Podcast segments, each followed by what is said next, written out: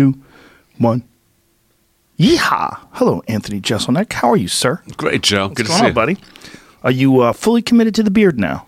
Yeah, I want to keep it as long as I can. Are you going to go mountain man? Or are you No, just trim? Do you trim a c- little? I trim a little bit. Uh, I just like the lady who cuts my hair trims it every like four weeks when I go in for a haircut, but I don't touch it at all.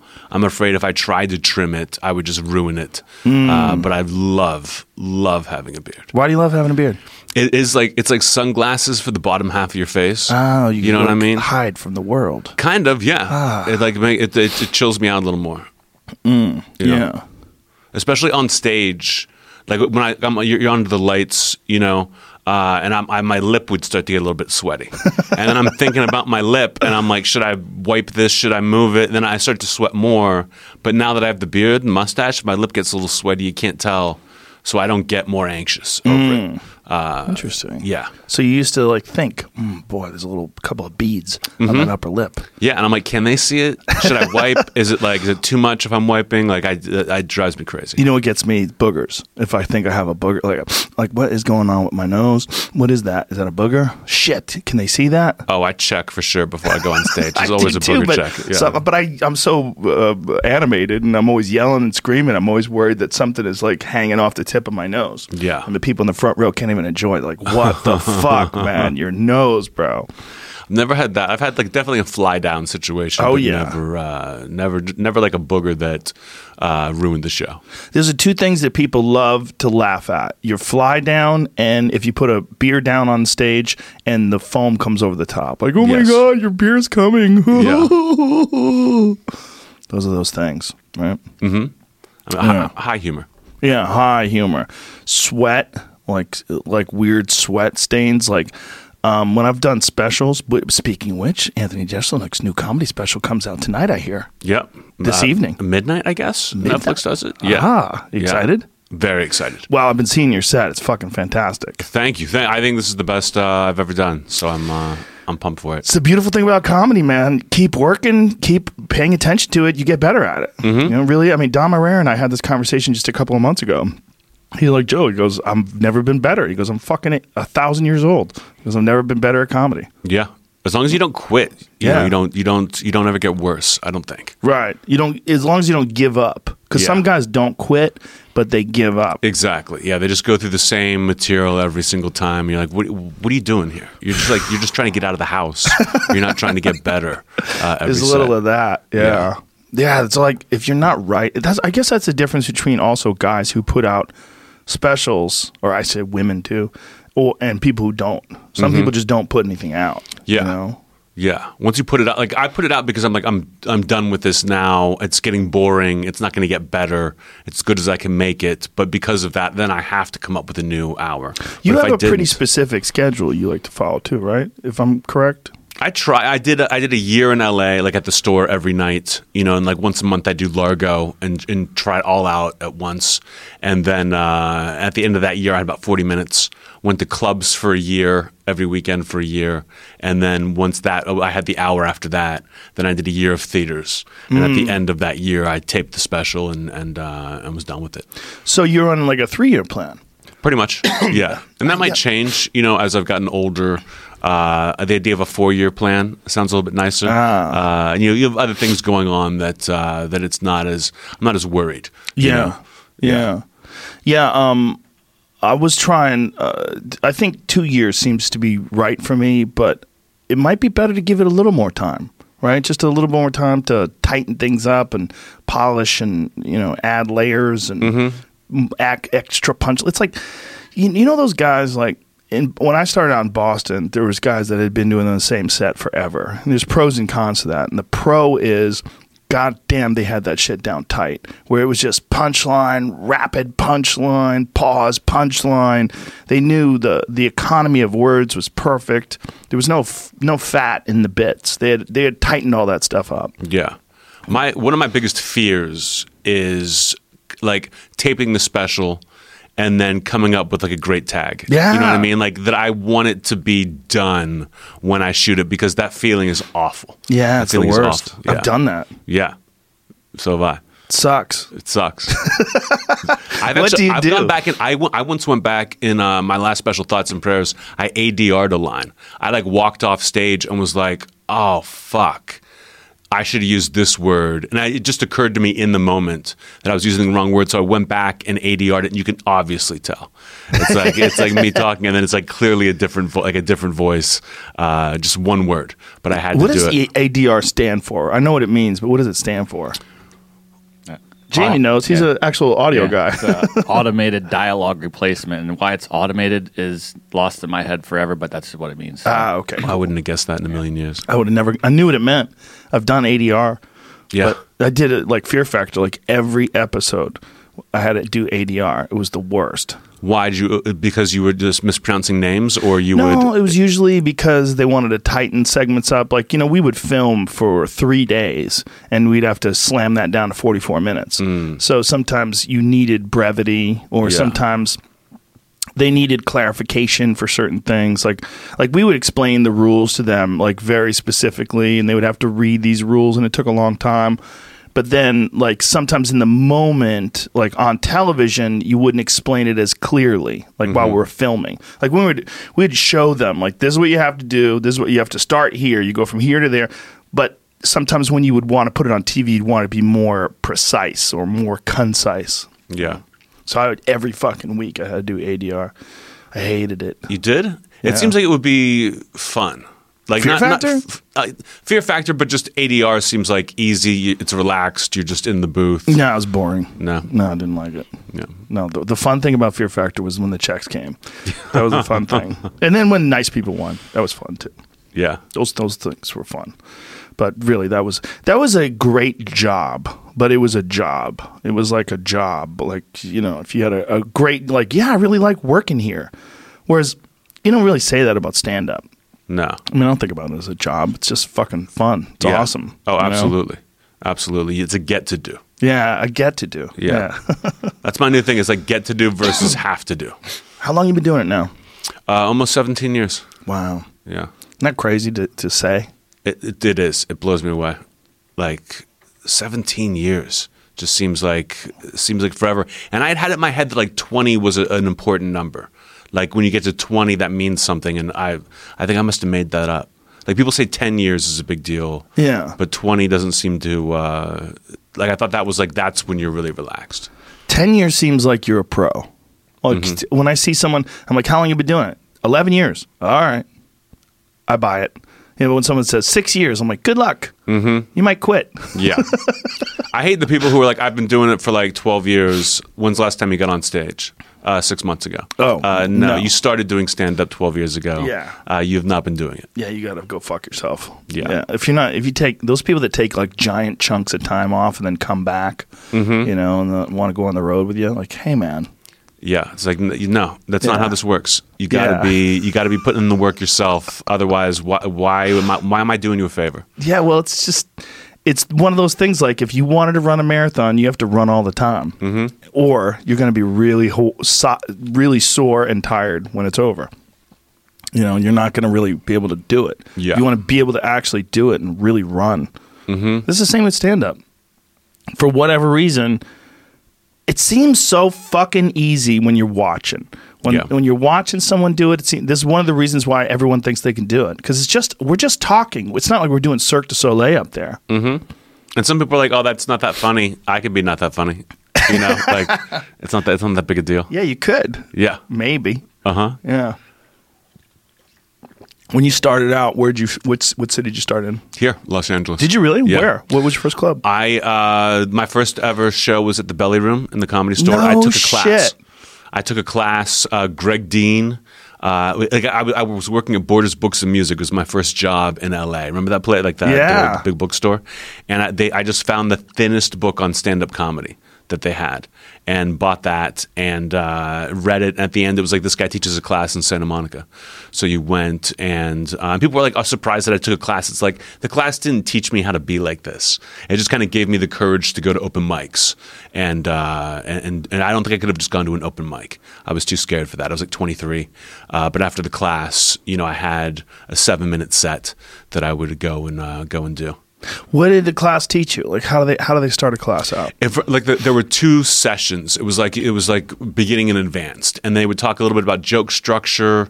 They would talk about like simple things like taking the mic out of the stand you know like but be careful because some people walk up and they take their teeth out you know what i mean? And like things like don't run the light show up early like things that were just um, may not have been common sense but it like it gave me comfort to know the rules uh, so that i could try to break them you know, uh, later on. And then did a set at the uh, Belly Room, like with a bunch of other like people in the class who were all terrible. None of them are doing stand up anymore. and I like killed. Like I thought I killed. I had the tape. I sent it out to everyone. And one of the jokes from that first set, I ended up using in the Donald Trump roast. Really? So I was like, oh wow, maybe there's like some gold in there. And I went back, you know, ten years after I did it and watched the set again, and had a panic attack watching myself. Like what, the way it was in my head was not what was on uh, was not what was on screen. It was it was bad. Do you think that's like just like psychological protectants that you throw up? To, I mean, what is it that makes you think that you were better back in the day? I think it's excite it's excitement, Right. you know, and just being stupid. You know, like when people get into stand up later on in life, I'm like, I, I don't know if you can do this because you have to kind of be dumb enough to go through the things you have to do when you start out. That I'm glad I was 23 when I was running around to open mics Yeah. and uh, and not knowing any better. That's a really good point. Yeah. Yeah, I was 21. I was really dumb. Yeah. Did you, you just went right to an open mic or? Yeah, well, um, I went to an open mic to watch first, and that's what gave me the courage to go on stage because I had always thought like stand up comedy was going to be Jerry Seinfeld or Richard Pryor, and if you go there, like you know, and I had wrote a bunch of stuff and I had practiced a bunch of stuff into a tape recorder, and it was terrible, but. You know, I was trying to say it like a comedian. But then when I went to an open mic and I realized how bad some of those people are, I was like, well, I can be that bad. I can do that. I, can, I know I could pull off what they're doing. Yeah, there's something about like performing for comedians that really angered me. Like if, if an audience wasn't laughing, it was like all right, whatever. But if comedians, it's like no, you guys should get me. That like really ticked me off. That I like didn't have any friends in the open mic uh, community That would laugh. No, like I didn't have friends at all. Like I would, just, I was just the guy who showed up and and did a set and would just get angry and angry. So I would like Why? pick a Why guy angry? because I was mad that they didn't they, they didn't get that I was funny. You know, and it was like I, it's my job to prove it to them. But I was like, these people should understand that I'm uh, that I'm funny. Like there's something about if a comedian that doesn't like me or doesn't like respect what I do, I'm just like I, I can't believe you're a comedian. Like I really feel that way. That's a funny way of looking at it. Well, it's one of those things where you want to be good so bad, you'll sort of convince yourself that you're good, or you convince yourself that you're better than you are. Like, I remember the feeling of being at an open mic night and not being sure whether or not I was going to go on stage or not having a spot. And watching these guys going, God damn it, I want to go up there. If I got up in front of that crowd right now, I could kill. Mm-hmm. You just convince yourself that you were good. Yeah, I mean, I knew that it, my performance was bad. I knew I was like funnier than what I was putting out there, and that was what frustrated me. It's like I've got to keep writing new jokes to get to to be able to prove myself To get to your You know? potential. Exactly. Yeah, yeah. That's a it's a it's an interesting thing because it it occurs in almost everything that's difficult to do. Is like you see the path, you're like, okay, I just keep go. Like martial arts, for example, it's a perfect th- perfect example. It's like you'll practice with a white belt, and you kind of think like, oh, I kind of get this. I'm going to get good at this. I'm going to be, real. and then you'll practice with someone who's really good, who does it every day, and is a black belt, and you just feel helpless, and you feel like, God damn it, I'll never get to that spot. Mm-hmm. And that, that I used to feel like that about stand up. There was a guy when I first started out, you probably never heard of him, but he's one of the best comics of all time. His name is Teddy Bergeron, and he was a, a Boston legend, and he had a problem with substances, to put it mildly. And um, he what his timing was impeccable. He went on the Tonight Show like back in the day, and he would play piano as well. And uh, he had like like the ultimate set on the Tonight Show. I mean, just fucking murdered. Sat on the couch with Johnny. I mean, and just was killing it. And just super. lo- And then went off the rails. Like the pressure of success and everything, and pills and booze and woo. Yeah. And the whole thing. But when I was an open micer, um, one of the early early sets that I did, I remember I did a set, and then he went on. You know, there was a bunch of open micers, and then some professionals would hop on and do like five ten minutes, and he went up and did that, and he was so fucking good and so polished. I almost quit. I was Really? like, I was like, what am I doing? I'm terrible. My, I don't have a point of view. I don't. I don't have perspective. I don't have that kind of timing. I definitely don't have that kind of swagger. Like he had a like a casual swagger, you know, on stage. Did you have like an idol, like someone you were trying to be as a stand-up? Um, like in the I think beginning. there's a, probably a bunch of guys. I sounded a lot like Richard Jeni in the beginning. Hmm. I was kind of stealing, like almost stealing his timing. And then I realized that one time, one time I was on stage and I heard myself sound like him, and I was like, all right, I gotta fix this. yeah, You know, I did that with a, with Dave Attell in New York. where I would, Everybody did Attell. I would run downstairs and watch a, Attell set, and then one day I, I caught myself not doing one of his bits, but like one of his mannerism kind of things. Yeah. it's just fun to do. And I felt I was like, I got to stop this. And I went and told Estee, uh, the woman who books the Comedy Cellar, I was like, I got to stop watching Dave Attell. And I said it like a confessional. And I thought she was going to be like, You're not a real comic then. Everyone watches Attell. And she goes, Good. Like more people should stop watching Dave Attell. Like people are just ripping him off. And I understand why. But Well, uh, he's got such a bizarre sense of timing that it's so infectious. you Mm-hmm. yeah. know? Oh, yeah. Just so, so fun. So Yeah. fun to watch. I've known Dave for like 28 years, I think. And he's always been like that. He's Yeah. always had that very strange way of talking. Yeah. You know? Oh, it's a box. I've known him pff, maybe 10 years and I don't know him at all. You know what I mean? Like we've like talked a couple of times, but I don't know anything about the guy. Yeah. Uh, and I think I, I met him after he had quit drinking. So I think he was a different, uh, oh, a different yeah. guy. Oh, yeah. I knew him in the heart. When he was on that show, Insomniacs, Mm-hmm. and he was getting blasted out of his gourd every night. Every night he was going to these places and it was killing him. Yeah. And he stopped doing the show for that very reason because everywhere he would go, it would just be shots, shots, shots. And and then he, uh, one time I, met- I ran into him at the improv and it was like one o'clock in the morning and I was headed home and he's like, Hey, is there an after party? Where do we go? I was like, Where do we go? Like, go home, like, go to sleep. Yeah. and then the next time I saw him, he was totally sober. He's one of those guys, though, that got sober and didn't stop being hilarious. No. A lot No. of guys do. Yeah. Oh, they yeah. sober up and then they become annoying. Mm-hmm. And then they want to talk about their sobriety. Blah, I cannot stand, blah. I cannot stand recovering addicts. And that, they, they, they drive me crazy. Yeah, man, they're worse than people who just find yoga. Mm-hmm. They just won't shut the fuck up about recovery. Yeah. I, I'm I'm guilty of that with many things. I, if I get into something, I, I can't shut the fuck up about it. But I get it. You know, for them, it's like this pivotal moment in their life where all of a sudden they have their shit together and they just want to talk about it all the time. The thing that drives me nuts though is when they judge. Yes, and they always get a little judgy. They're like, "Are you sure? Like, do you need that last drink?" And I'm like, "Yeah, I do, and I can handle my shit. So leave me alone." Hey, I'm super sorry you got that fucked up gene. Yeah, Yeah, whatever yeah, I'm it is, sorry you bro. went too far with it, but I've Yeah. I've got it under control. I like being a little buzzed. I like it. hmm And I'm lu- luckily the drugs and the, and the drinking that I do. It's uh, you know, I, if I'm going to drink, I drink high quality stuff. Uh, smoke a little weed, but the, uh, the other drugs don't really do it for me. Have you fucked with the other drugs? What Oh, yeah, I've tried just about everything. Really? Yeah, and it's just like not for me. Like I've done cocaine, and the next day been like, I just feel stupid. Like I feel like everything that came out of my mouth last night was dumb. I feel like hell. Uh, I enjoy weed. Chills me out. Uh, I like beer and wine and and uh, and vodka and whiskey. I have not done a lot of things. I've never done mescaline or peyote. Just basically, I think they're pretty much the same thing. I've never done um, coke. I've never done meth. I've never done any real amphetamines. I've, I've always been scared of those though, because those are the ones that I've seen people like really lose their lives for. Yes, and I, I don't mess with amphetamines at all, and I don't enjoy it. Uh, someone who grinds their teeth, you know, like that. That's that's awful. And I found like with with comedy, you can't be funny on cocaine.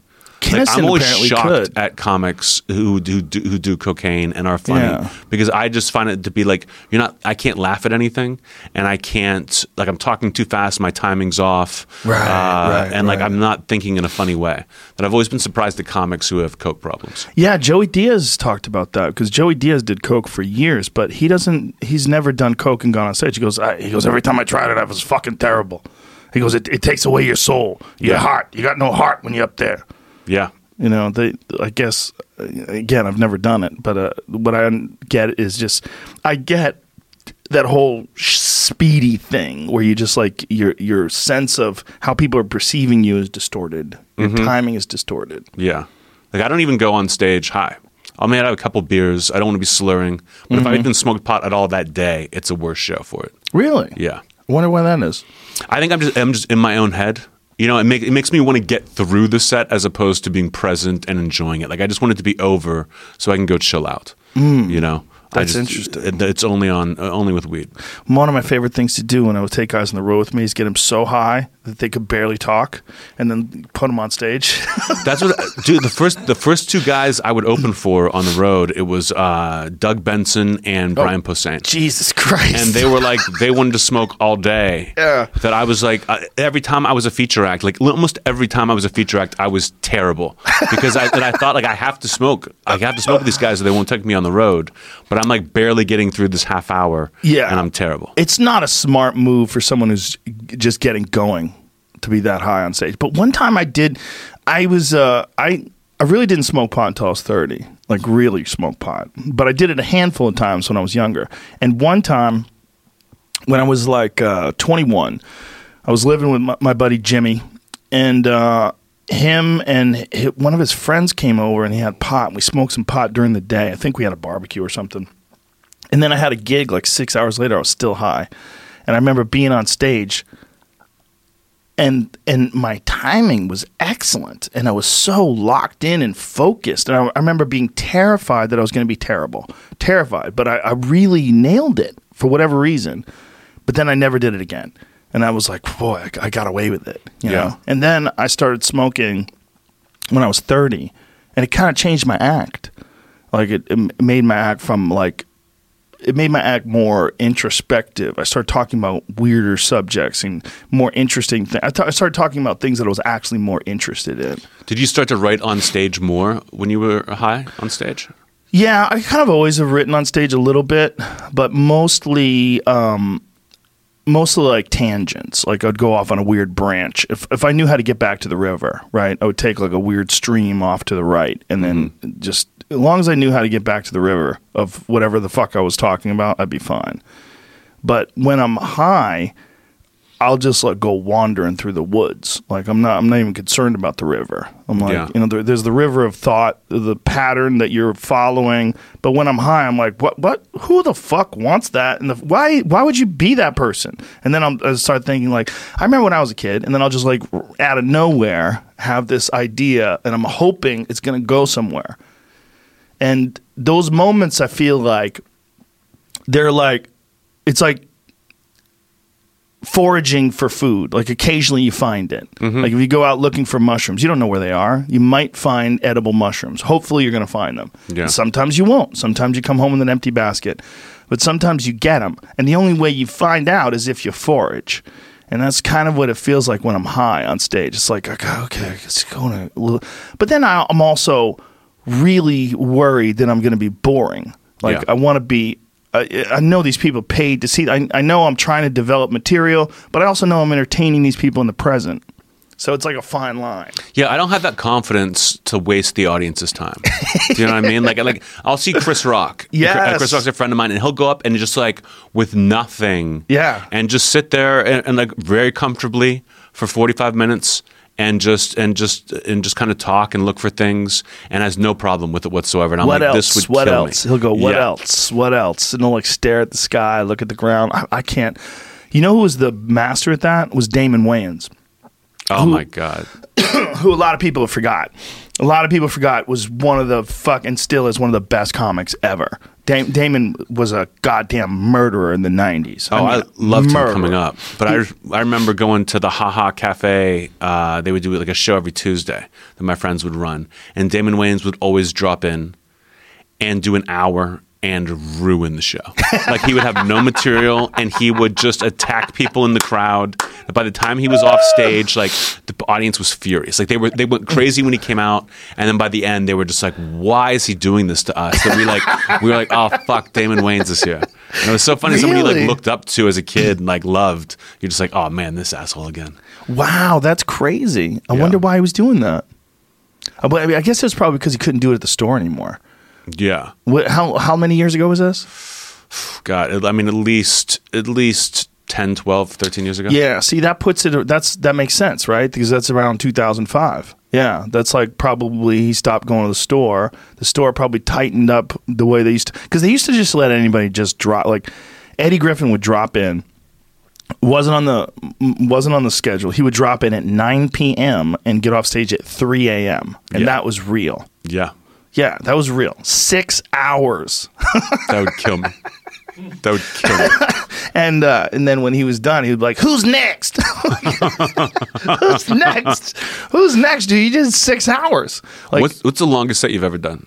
I think an hour and forty minutes, maybe a little longer. I don't remember, but I think an hour and forty minutes is probably the longest I've ever done. Yeah, Yeah, but that's too long. Uh, too long. Yeah, an hour and twenty is more than anybody should ever have to hear you talk. Yeah, and even that is like pushing it. Uh, What I like, I, I like, I like to do when I do like a theater, I do an hour or an hour and ten, and I just, wa- I just want to just start and then finish. Just come on, go, ready, and then for one hour, I want everything to be tight and concise, and I would way rather have an hour and ten minutes that people really enjoyed versus an hour and a half where they're like, oh, an hour of it was really funny. Mm-hmm. Because then it leaves you with this, even if it's the same hour, that extra time. I also just think the audience doesn't want to see more than an hour of comedy. No. Like it's like it- like people are like, oh, I did three hours the other night. Like why? Ah, like the audience must have hated it. Like Chappelle used to drop in at the cellar. He and like Dane Cook were going back and forth like who could do the longer set. Longest Like- ever, world record, right? They Yeah. have like world records. Yeah, and then I think Bob Marley eventually broke it or something. Uh, Bob Marley from Maine? Yeah. Oh, yeah. Didn't he do like two days on stage or yeah, he something? like something Fuck insane. bitches. and uh, but I, Chappelle was down there one time, and I was like, "Oh, I'm gonna go check it out," and it was like almost unwatchable. Yeah. because it was like the pacing that they had that you have to do in order to be on stage that long. And he was funny, but it would be like not funny for long stretches, then a big punchline, Yeah. and then back into it. You're like, "All right, like that was great." when Dave was on hiatus, right? That was when Dave kind of like took time off of comedy for a long time. He, I mean, kind of like he wasn't doing specials, but I think he was doing like surprise shows. Like he was always, always kind of on tour in weird venues. He's still doing that now. You know, he's not always doing like big, big giant theaters. So like he'll just want to book like a twenty seat room, Yeah. and uh, make his agents crazy. Well, he's been doing he's been doing the lab at the Improv, that little tiny room, which is Really? what 50, 50 seats. Maybe. Yeah, he did it. Aziz did it. That's a that's a place where comedy dies. That little fucked up room. I have always hated that room. that room sucks. Every dick on the planet. when people are like, "Oh, you can try out new stuff," it's like I can try out new stuff in the main room Yeah. for a good crowd. Like, why do I want to uh, do this little terrible room? I don't know why it's even there. Well, it's a weird one. Was because the belly room is perfect. The Mm-hmm. belly room works. Yeah. But some for some reason that lab seems like why is there comedy here? What is why is the door right there? Why is the street right there? What is this? Yeah. What is this here? What do you uh, got going on here? Everything about it is bad. Yeah, like I, t- I was trying to tell them, I go turn that into the comics green room. Like, no, there's good comedy there. I'm like, shut your mouth. You shut your mouth. You turn that into the comics green room. Yeah. They used to be where the bar was. Remember? know. They I used to be like where everybody'd hang out before the show. It was And great. It was great. And you'd go in the other room to go on stage, and you would go from that part to go on stage. Now everybody goes from the front door to go on stage, so you're trapped in that little hallway, Mm-hmm. and you're like, where the fuck? How do I? Where do I hide? Yeah. Yeah, there's Yeah. nowhere to hide. That's why I love the store so much. Yeah. 'Cause There's so many places to hide. But the store has that little problem with the OR. Like when you right before you're about to go on stage, you're in the hallway, and Yeah, I don't like the hallway, but I like those seats on uh, against the back. Are like just for comics. You can Yeah. kind of sit there and go over your notes and Yeah. leave you alone. I, I love that back bar. Yeah, yeah, That yeah. back bar is my favorite. the back bar is the shit. The the secret comedians bar. Mm-hmm. Yeah, I mean that's just what they've done in the new this new generation of managers and the people that run the place now. They've sort of like really paid attention to like what what's going to make these guys happier. What's going to make this better? Like you got to give them a place where they can hide. So give them that back bar, and you go to the back bar any day. It's filled with people just hanging out, talking shit, and and, like it's fun. It's like a fun place. I go there, I gravitate, and mm-hmm. I, I get into the back area. I'm like, oh, look at all these cool people. Yeah. this is a great spot to hang out in. you Yeah. know? Yeah. They did that. They added security. They did it so it's it's night and day to the way it used to be. Oh, I never used to go there. I didn't like hanging out there. I didn't like any part of it. And then once uh, once the new management took over, I was like, oh great. Like I once did a show there. I did a benefit. There was like a kid who died. I forget his name. He was a comic uh, who died in a car accident, and they had like a benefit for his family. Oh yeah, that's Josh Adam Meyer's friend. What, Angelo, yeah, yeah, Bowers, Angelo, Angelo Bowers. Bowers. I did not know him. I didn't know him either. But uh, he was like a fan of mine, and I was like, I was like the, his favorite comic that they could get. And I'm like on the, I'm on the marquee. It's a sold out show. I have a great set. I walk off, and Tommy comes up, and he's like, uh, the old manager's like, Anthony, that was great, man. We got we got to get you around here. You got, you got to start hanging out. You know, you got to start hanging out and doing, you know, do, doing the open mic and stuff. And I'm like, Doing Tommy, open mic? my name is on the marquee right now. You just watched me headline this show. Like, what are you talking about? And I then the, I I don't think I ever saw him again. Next Good. thing I knew, he was fired, and they were like, "What can we do to, to get you back here?" But I, I love it. Well, that's Adam, you know, right? Adam Yeah. did that the same thing to me. He, t- he told me that Tommy got fired and came to visit me at the improv. So you were gone Seven years. seven years from the store, Yeah. And then when Tommy left, they brought you back in. Yeah. Well, there's two reasons. Um, one, I had to go physically to the store because Ari was filming his Comedy Central special, and is like that. He's a you know Ari's just one of my best friends, and I knew him from the time he was a doorman, and I knew that him filming his special there was so important, and there was no way I was going to miss it. I was like, I have to be here, like I have to see this at the store. So I was like, ah, fuck. All right, I got to go back. And so I decided to go back. I think he was filming on a Wednesday. What what night is uh, roast battles on Tuesday, Tuesday, right? yeah, so I went down there on a Tuesday. I said, let me go down on a Tuesday just to see what's up. And I went to roast battle, and I was like, "Holy shit, this place is electric! This is crazy! Like the environment is so much different. It's so creative." And the, the the night that I was at roast battle was fucking fantastic. It was so good. There was so many funny roasters, and I remember thinking, "Wow, this place is just different, man. It just feels so much different." And it wasn't like it is now. Like now, like you'll go on a Saturday night, they'll have six sold out shows. Mm-hmm. They have two shows in the belly room, two in the OR, two in the main room. Everything's sold out and packed with headliners, and it's chaos. It wasn't like that. It was still sort of shitty, like in terms of like the numbers, but the vibe and the creativity was way different. And the new guys and girls that were coming up, they were fucking good, man. I was like, wow, this is a different vibe. I had been gone for almost a decade. Yeah, So that brought me in. And like I said, I had to be there for Ari. There was no way. Like I, there was no way I could miss it. I had to be there. So I'm like, all right, I just got to swallow it. And that was probably what Adam for sure helped, but I might have stayed away forever if it wasn't for Ari. I just I had to see it. you Wow. know? Do you like roast battle? Do you like uh, judging that? I get I cringe sometimes because they're so fucking mean. Yes. yeah. sometimes people are so mean, you know. Um, uh, but I do like it. I do love the writing aspect of it. I love the fact that it's a joke writer's forum.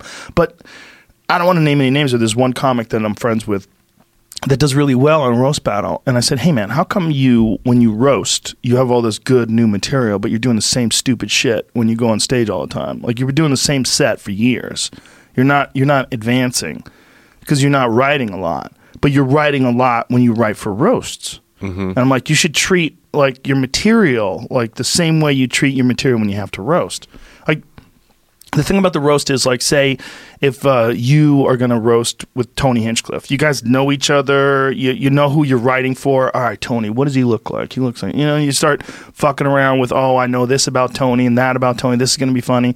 And it forces you to be creative. Whereas i think there's so many guys that they they develop um, a framework of a set and then they just kind of like that that is their comfort. The comfort is in the fact that they know even if it's not good they know that they can go from this to that and that to this and they know where they're going and they don't they're not lost you know? Mm-hmm. And i think that the beautiful thing about the roast is none of that material you can do in any other place. Mm-hmm. You can only do it right there. So you have to work on that and so oftentimes you see like what a comic's capable of when they're roasting versus what they're doing when they're actually doing the real set which seems stale Yeah, yeah. I feel like it's almost um, I agree with everything that you're saying. That it's almost like uh, it's not beneficial, Right. To be like a really good at roast battle and not as a stand. Like it takes, it can take away from stand up, and people think it's like this this path to glory, and I'm not sure that it is. No, I don't think everyone. it is. I think it's a good exercise if you're if you're treating all of your comedy the way you treat the roast battle. Like you're always working on it. But I mm-hmm. think there's a lot of guys that just aren't working on. It. I think part of our problem is there's no other art form like stand up where there's li- like you were telling me you were saying how you took a class to learn to get on stage but you were quick to add and almost every great comic does this that you really didn't learn anything in that class but No. it, but it got you to the stage mm-hmm. that's weird that there's nothing like the best education that we have is talking to each other like like how do you write? How do you do it? And i'm always i've been doing comedy 30 years and i'm st- always like how do you do it? What are you doing? What are you doing this way? Are you doing it that way? What do you write do you write it out? Like everybody's got a different thing. Like bill burr doesn't write anything out. Just his notes and he works it out on stage. You know he writes it, it he has these ideas in his head and then he rants and you know he uses his podcast to develop a lot of his material because his podcast is unique in that it's just him talking mm-hmm. But everybody's got a different thing, and there's no one who's right.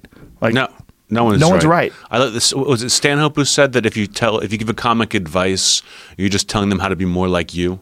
Mm. You know that I kind of agree with it. You can say like write more, get on stage as much as you can. You know that's important. But there are things even in comedy that like you hear early on that you, it takes ten years to understand. Yeah. You know, like I, I remember the movie. Uh, um, the movie Comedian with Jerry Seinfeld was like a huge influence on me. And there's one point where Seinfeld's kind of depressed and he's like, Colin Quinn's like, what's the matter? And he's like, I just don't know when I'll be back. You know, when I'll feel like I'm back again with this new material. And Colin Quinn says, uh, when you're on stage and you're killing and you're miserable, that's when you'll, you'll know you're back. Like when you're just like, great, I'm making these idiots laugh. And Seinfeld is dying laughing. And I would like, I would like, saw that and I didn't understand what he meant. And now I know exactly what he meant. you know? Well, if I could go back to when that was filming, I would grab Orny Adams and go, "Don't do it. Don't let them do this to you, man. How long you been doing comedy? Don't let them do this. They're gonna put you. They, they're doing this to make Jerry look better. Don't let them do it. I mean, uh, he must have thought it was like the, the biggest thing in the world for him. Yeah. Uh, and I'm so mad. Like, I love that movie. I watch the DVD once a year, and there's no Orny Adams commentary track. They should And give him one. I, right? they, they'll, they'll reference it. Like in the other commentary, they'll be like, Orny will talk about this in his. And I think he was so angry with the way he was portrayed that uh, he refused to do one. Well, But I it's would weird. They portrayed. I mean, they they just edited him to i- the worst aspects of it. They didn't want to give a nuanced perspective on who he is and what he's doing. They just wanted him to be like the young guy who's trying to figure it out versus the old, you know, legend.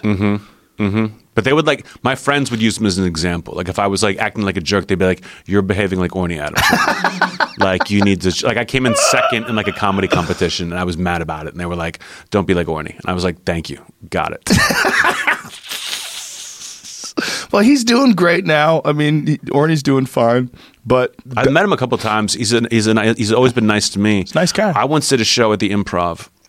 Where this is years ago, and it's an eight o'clock show. I'm the I'm the I'm, I'm not the headliner. Orny's going on after me, but it's like I'm the biggest name on the on the marquee. And I get there, and there's six people in the audience, and two of them were like friends of mine who had never seen me perform before. Oh, no. And I was like, this is humiliating. I was like, what? The, I'm like yelling at the staff. I'm like, how do you have six people here at 8 p.m. on a Friday? I can go to the store right now, and it's the five rooms are sold out. Like, what's going on?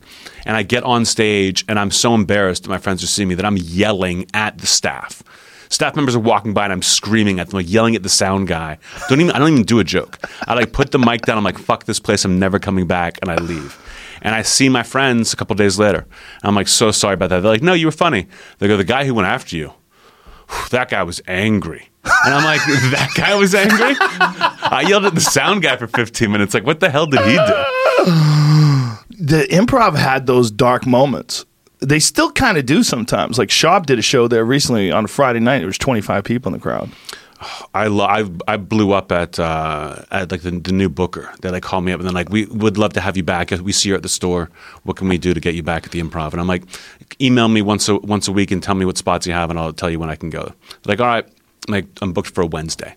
I see the lineup. It's like me, five people, Tiffany Haddish. I'm like, great, should be a good show. Day of, the improv emails me and they're like, "Listen, Tiffany Haddish wants to do an hour, and she wants you to introduce her. So it's just going to be the two of you guys, no MC." And I'm like, "Did you just bump me down to Opening act? Opening act, like without and not asking if this is okay. Just like you're now the MC going up cold. Uh, that I was, What? and I'm like, all right, I'll be there, but know that I'm furious. And they're like, why didn't you just cancel? And I'm like, because I want you to know how mad I am, and then I'm never coming back here. And Tiffany was great. I was nice to her, uh, but I was just, I couldn't believe that they would treat me like that I'm there tomorrow night. At the improv. I'm there all the time. Yeah. You want to do a set? Maybe, maybe I'll drop, sold I'll out. drop in. Sold out. Actually, I got, uh, I'm going to dinner to celebrate the special. Damn. Yeah. It's good if you catch it with a packed crowd. It's just they Hmm. didn't have the right approach to to marketing. Yeah. That's all it is. But it used to, when I first started, that was the club. Yeah. You know? Well, that, was where I went when I left the store. When I left the store for seven years, I did my sets at the Improv, at the Ice House, Haha. I did um, just anywhere else but the store. Laugh Factory? No, No. no. Never? They film you. Yes. Yeah. And they put people up and they put they've done it with me. They put your shit up online and they say they don't do it anymore, but it's too late. Like Yeah. you, you can't just do that. Yeah. And their attitude about it was very disappointing. Like when I told them that I wanted them to take my shit down, they they were not they they weren't they weren't understanding or apologetic until it became a big deal. Yeah.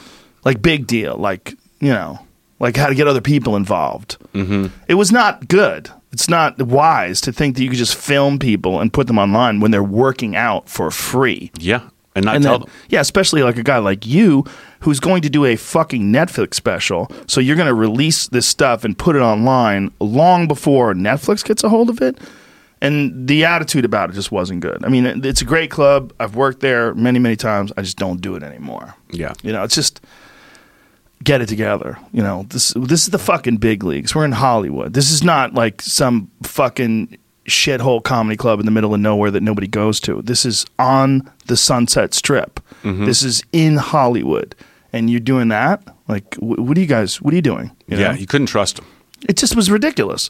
But it's a great club. I mean, you go there, you'll see great comedy.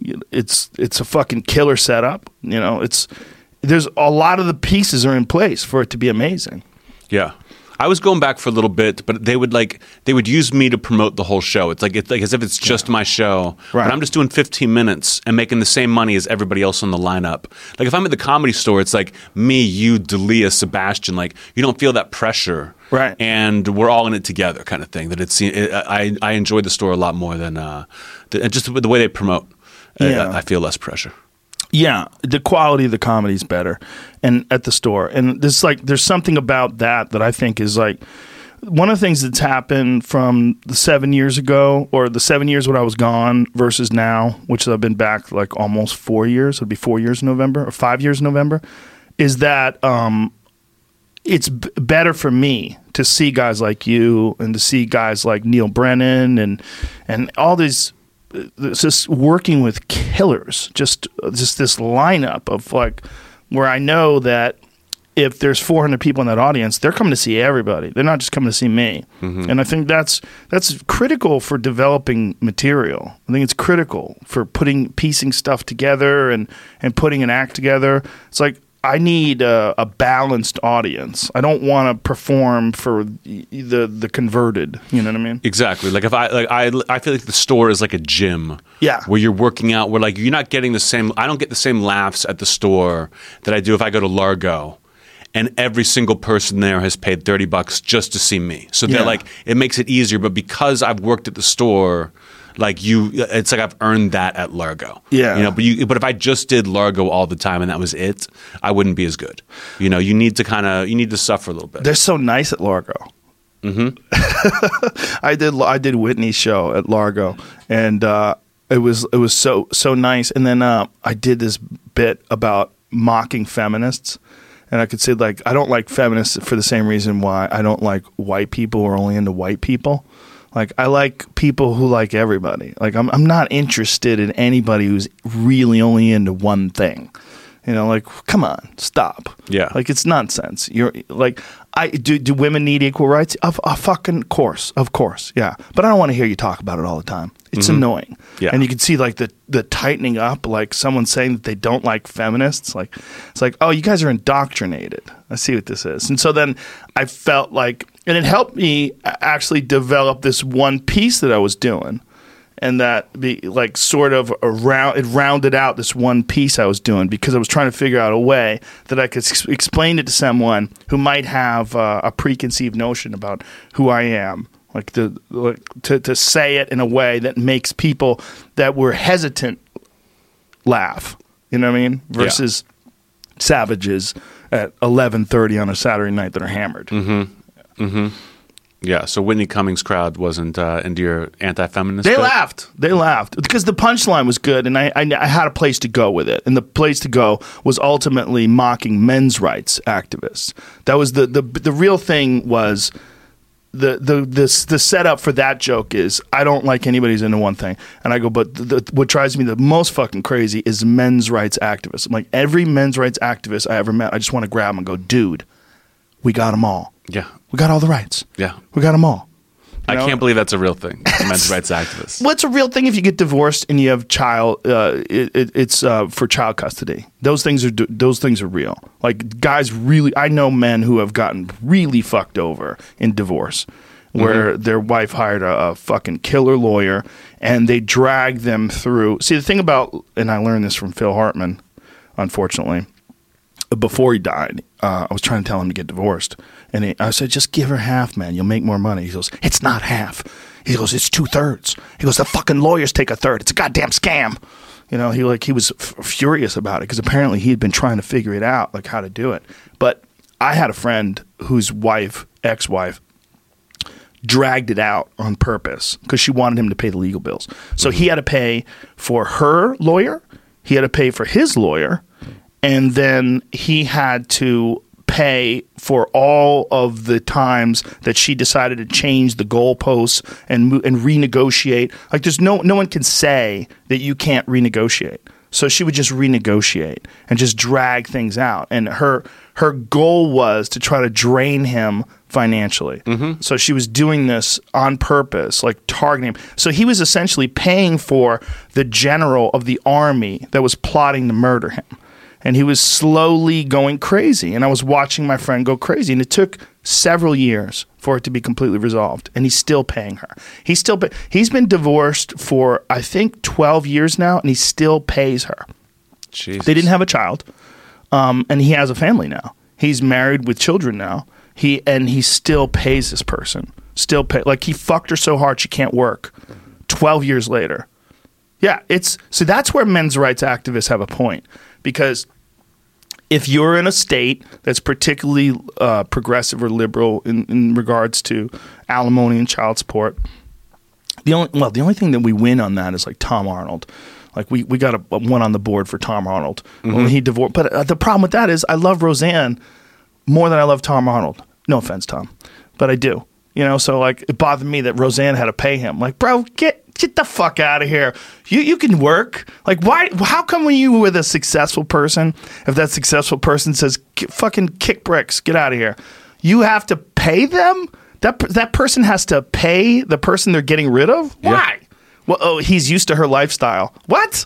That's that that I'm used to it is uh is the crazy. craziest thing. Yeah. It's the only thing that makes sense is childcare. That makes sense. Like, hey, um, this person is taking care of the children. They're your children. You guys had these children together. You have to contribute to the the the, the money that it costs to raise a child. Hundred percent. I get it.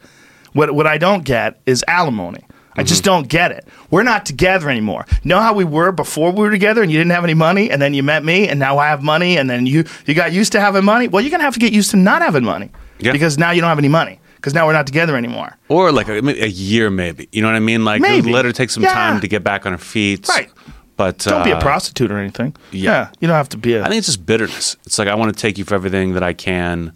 Uh, like one of my friends was- who was going through a divorce. He was like, uh, of all my friends who've gotten a divorce, eighty percent of them if they have kids, the wife accuses the husband of molesting the kids Oh Jesus Christ! just for visitation. You know, just to like For make negotiation. With dis- yeah, exactly. Well, the lawyers are onto that now. You know, I mean, this is actually something that uh, my friend was warned of when the, him, him and his wife were splitting up. Like, is your wife malicious? Will she, you know, make some sort of a baseless accusation? And he's like, how so? And then they went into that. Yeah, man, there's evil people out there. That, and there's also this thing that happens when people break up with someone. If there's someone who doesn't want to be with you anymore, someone that you deeply loved and cared about, you want them to suffer. It's weird. It's weird. I mean, it's normal. So I guess it's not that weird. But the, the evil, vicious jealousy. You know, like you see that vicious jealousy in chimpanzees. Like one of the things that chimpanzees do when they attack people, one of the things they attack people over is unfairness. Like uh, there was a terrible story about a guy who had kept a pet chimp and then brought the uh, chimp a birthday cake on his birthday. Brian Posehn has a whole bit about it. Do you? Does it? Does he Yeah, really? yeah. Um, and the other chimps found out that this chimp was getting a birthday cake, and they saw it, and they weren't getting any cake, and they were fucking furious. So someone had inadvertently left one of the gates open, so the chimps got out and tore this guy apart because of a birthday cake. But it's that thing. It's not like it was affecting them. It's like he was doing something bad to them, so they got out and killed him. No, they ripped his dick off because they didn't like the fact they gave the other chimp a birthday cake. Took his dick, took his fingers. Took his feet. They- Yeah. yeah, yeah. Posehn's bit's so funny. He's like, the, the worst thing about that story for that guy is that everyone's going to want to hear it forever. Because Mm-hmm. it starts with, so I was bringing a birthday cake to a chimpanzee. and then, and like, you, you got to hear the rest. that, but that that anger and jealousy, like there's evolution, there's an evolutionary basis for it. Oh, is that what he looks like now? Yeah. Oh my god! I'm not going to show it. It's tough. his So- fingers are missing, his face is missing. He's got one eye, his nose is gone. Oh, look at that frown. It's Oh that my perma god! frown. Well, his face was ripped apart. They probably stitched it together that way. Awful. Yeah, it's fucking awful, man. Yeah, you can't own a chimp, you crazy assholes. They're the most vicious of all the primates next to people. Aren't they good for like, you can put like, train them for like the first like five years of their life and then Mm. they forget everything. They just decide they're going to fuck you up. Yeah. And they're so strong. What is that one doing? Is that the chimp? No, no, but it just popped up in the same group of pictures. It- Jesus. Hairless chimp looks So, they're he's so mean. Such a it's such a mean species. You know, there's a, a problem with colobus monkeys in uh, parts of uh, Africa where chimps live because they've eaten so many colobus monkeys that their their population's down 97 percent. Yeah, they rip them apart and eat them a lot while they're alive. Are they tiny colobus monkeys? No, they're not big. No. big enough to eat. but uh, is a David Attenborough documentary from the 90s where they first discovered that chimps eat monkeys. They really didn't know.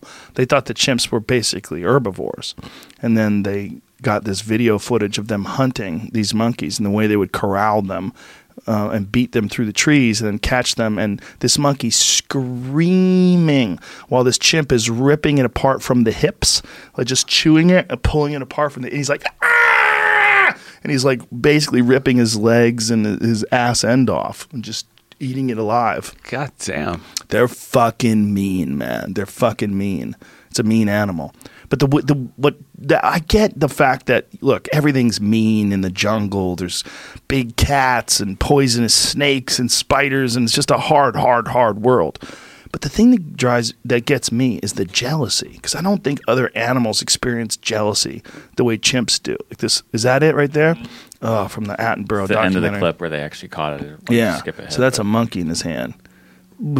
Jesus. Yeah, dude, the videos of it killing it while they're pulling it apart, like, whoa. But the that jealousy that I want you to suffer. I didn't get that fucking cake. Oh, you don't let me have that cake? I can't get any cake. I'm gonna pull your fucking dick off. I'm gonna bite your nose off. Like that. That is a that is a strange trait for an animal to have. Oh yeah. You know? I mean, I think it's a, t- a terrible trait for a human being to have. Oh, yeah. You know? Well, we are animals, yeah. Yeah. It's something uh, you got to work on. But when it comes to divorce, like that's that same thing. It's like that same I want you to fucking suffer. I want to pull your dick off, and that's why you know people hire hitmen and shit to kill their ex-wives and kill their ex-husbands. Well, yeah, people don't get less crazy as they age. No, no, no, no, no, no, no, no, no, no, no, no. A lot of times they get more because then they realize it's almost over. The ride's over, and uh, now you know you're a 65 year old lady. No one wants to fuck you, and you're a 65 year old man. No one wants to fuck you either. And now all of a sudden you guys are battling. You know, Yeah, B- battling over finances and this and that. I gave you the best years of my life. Ugh, that's my favorite. I did. I did a girl once, and when we broke up, she said, "I wasted all this time with you." I said, "Oh," I go, "I thought we were dating. Yeah, I didn't know you were investing." yeah, Yeah, yeah. I wasted it. Oh, you wasted it. Well, I guess every relationship when it's over is a waste. Like what? That's so bizarre. yeah, Bizarre way of looking at it. yeah. Enjoy the present. Enjoy the time you had together. Yeah, but if you're thinking about it in terms of like hitching a ride on a successful train, Yeah, if your goal is to get married and you're with someone for five years and then they, you break up, like, oh, you know, I should have been with someone else. who Yeah. who would have married me. now I gotta find someone else. Yeah. The jealousy thing about the the breakup is so it's so normal. It's so hard for people to not be jealous. Mm-hmm. Like no, very few people ever break up and go, "Hey man, she's cool. It just didn't work out. I was a dick. She was she needed some growing. We needed we both needed time away. Hey, I wish her well." I've never really gotten jealous. Like, I always like when they move on. You know what I mean? When like when they get a new boyfriend, you're just like, oh, thank God. But that's because you're a comic. You have opportunities. Yeah, yeah, true. But it's like, but it's like you're not their responsibility anymore. You know what I mean? They can still like if they're single, they can still call you up. You know, in the middle of the night, Get mad can at you. st- yeah, still get mad about things. Like, still, we- let's talk about this again. Once you're dating someone else, you're like, all right, Yeah. you're so, you're someone else's problem now. The best is when they have a kid with someone else. You're like, yes, mm-hmm. it's over, baby. Yeah, never have to talk to you again. I'm free. Yeah, it's interesting, man.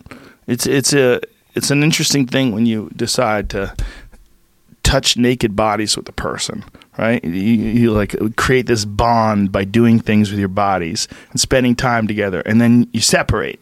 But you're always going to have this, yeah, but I used to touch naked bodies with her. Mm-hmm. You know, yeah, we used to get together and we used to do things together. We don't do it anymore, but I did it. I did it back in the day. I got her naked and we got naked together. Yeah, yeah, had history. Yeah, it's history. It's weird. You know, yeah, yeah. She'll never forget. I won't either. We touched each other. Yeah. I like the idea of like relationships, uh, looking back fondly on relationships. Yeah. I never felt like, oh, I wasted my time. The people that I've dated that I'm like, probably shouldn't have done that. But uh, but for the most part, I, I try to uh, have good feelings about it.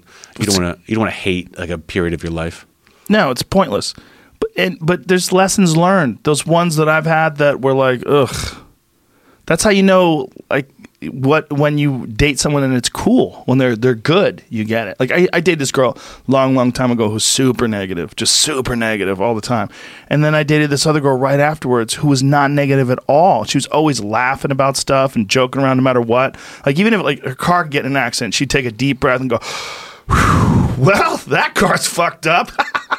and she would start laughing. And I was like, oh, this. There's different ways to handle things. Like if you get stuck with your high school sweetheart and and, and she's a pain in the ass mm-hmm. forever, like you never understand. Like there are the exact same circumstances. One person is going to handle it completely differently. And if you're with that person, it's going to be a totally different experience where it'll be a bonding experience versus them woe is meing for the next six months and bringing it back to I can't even look at a Taurus because it reminds me of when I got in that accident and the Taurus hit my car.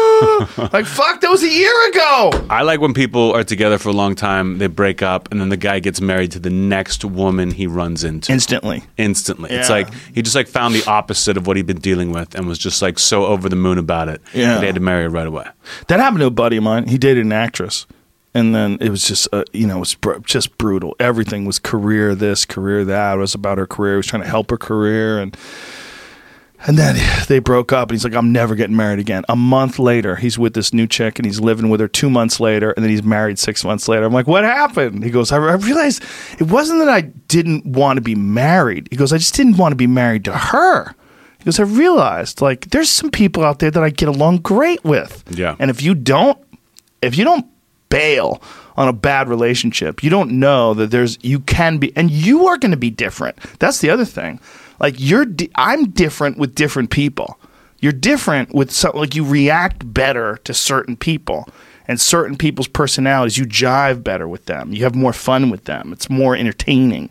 It's and you get to like reintroduce yourself. You know, the other person knows you for this like five year period of time when you maybe you weren't at your best. Yes, you know, and like, but you've already used all your tricks. Yes. you know what I mean. Like if you give a girl diamond earrings. You can never give her diamond earrings again for as long as you live. You know what I mean? It's like that present is over. Right. For now. And then when you get with someone new, you can, you know, it's a clean slate. right. You can impress them. Yeah, they, haven't heard your fucking dumb stories already. You, know, you can like, you can be like, oh, listen to this. Well, I always tell guys strive to be the person you pretend to be when you're trying to get laid.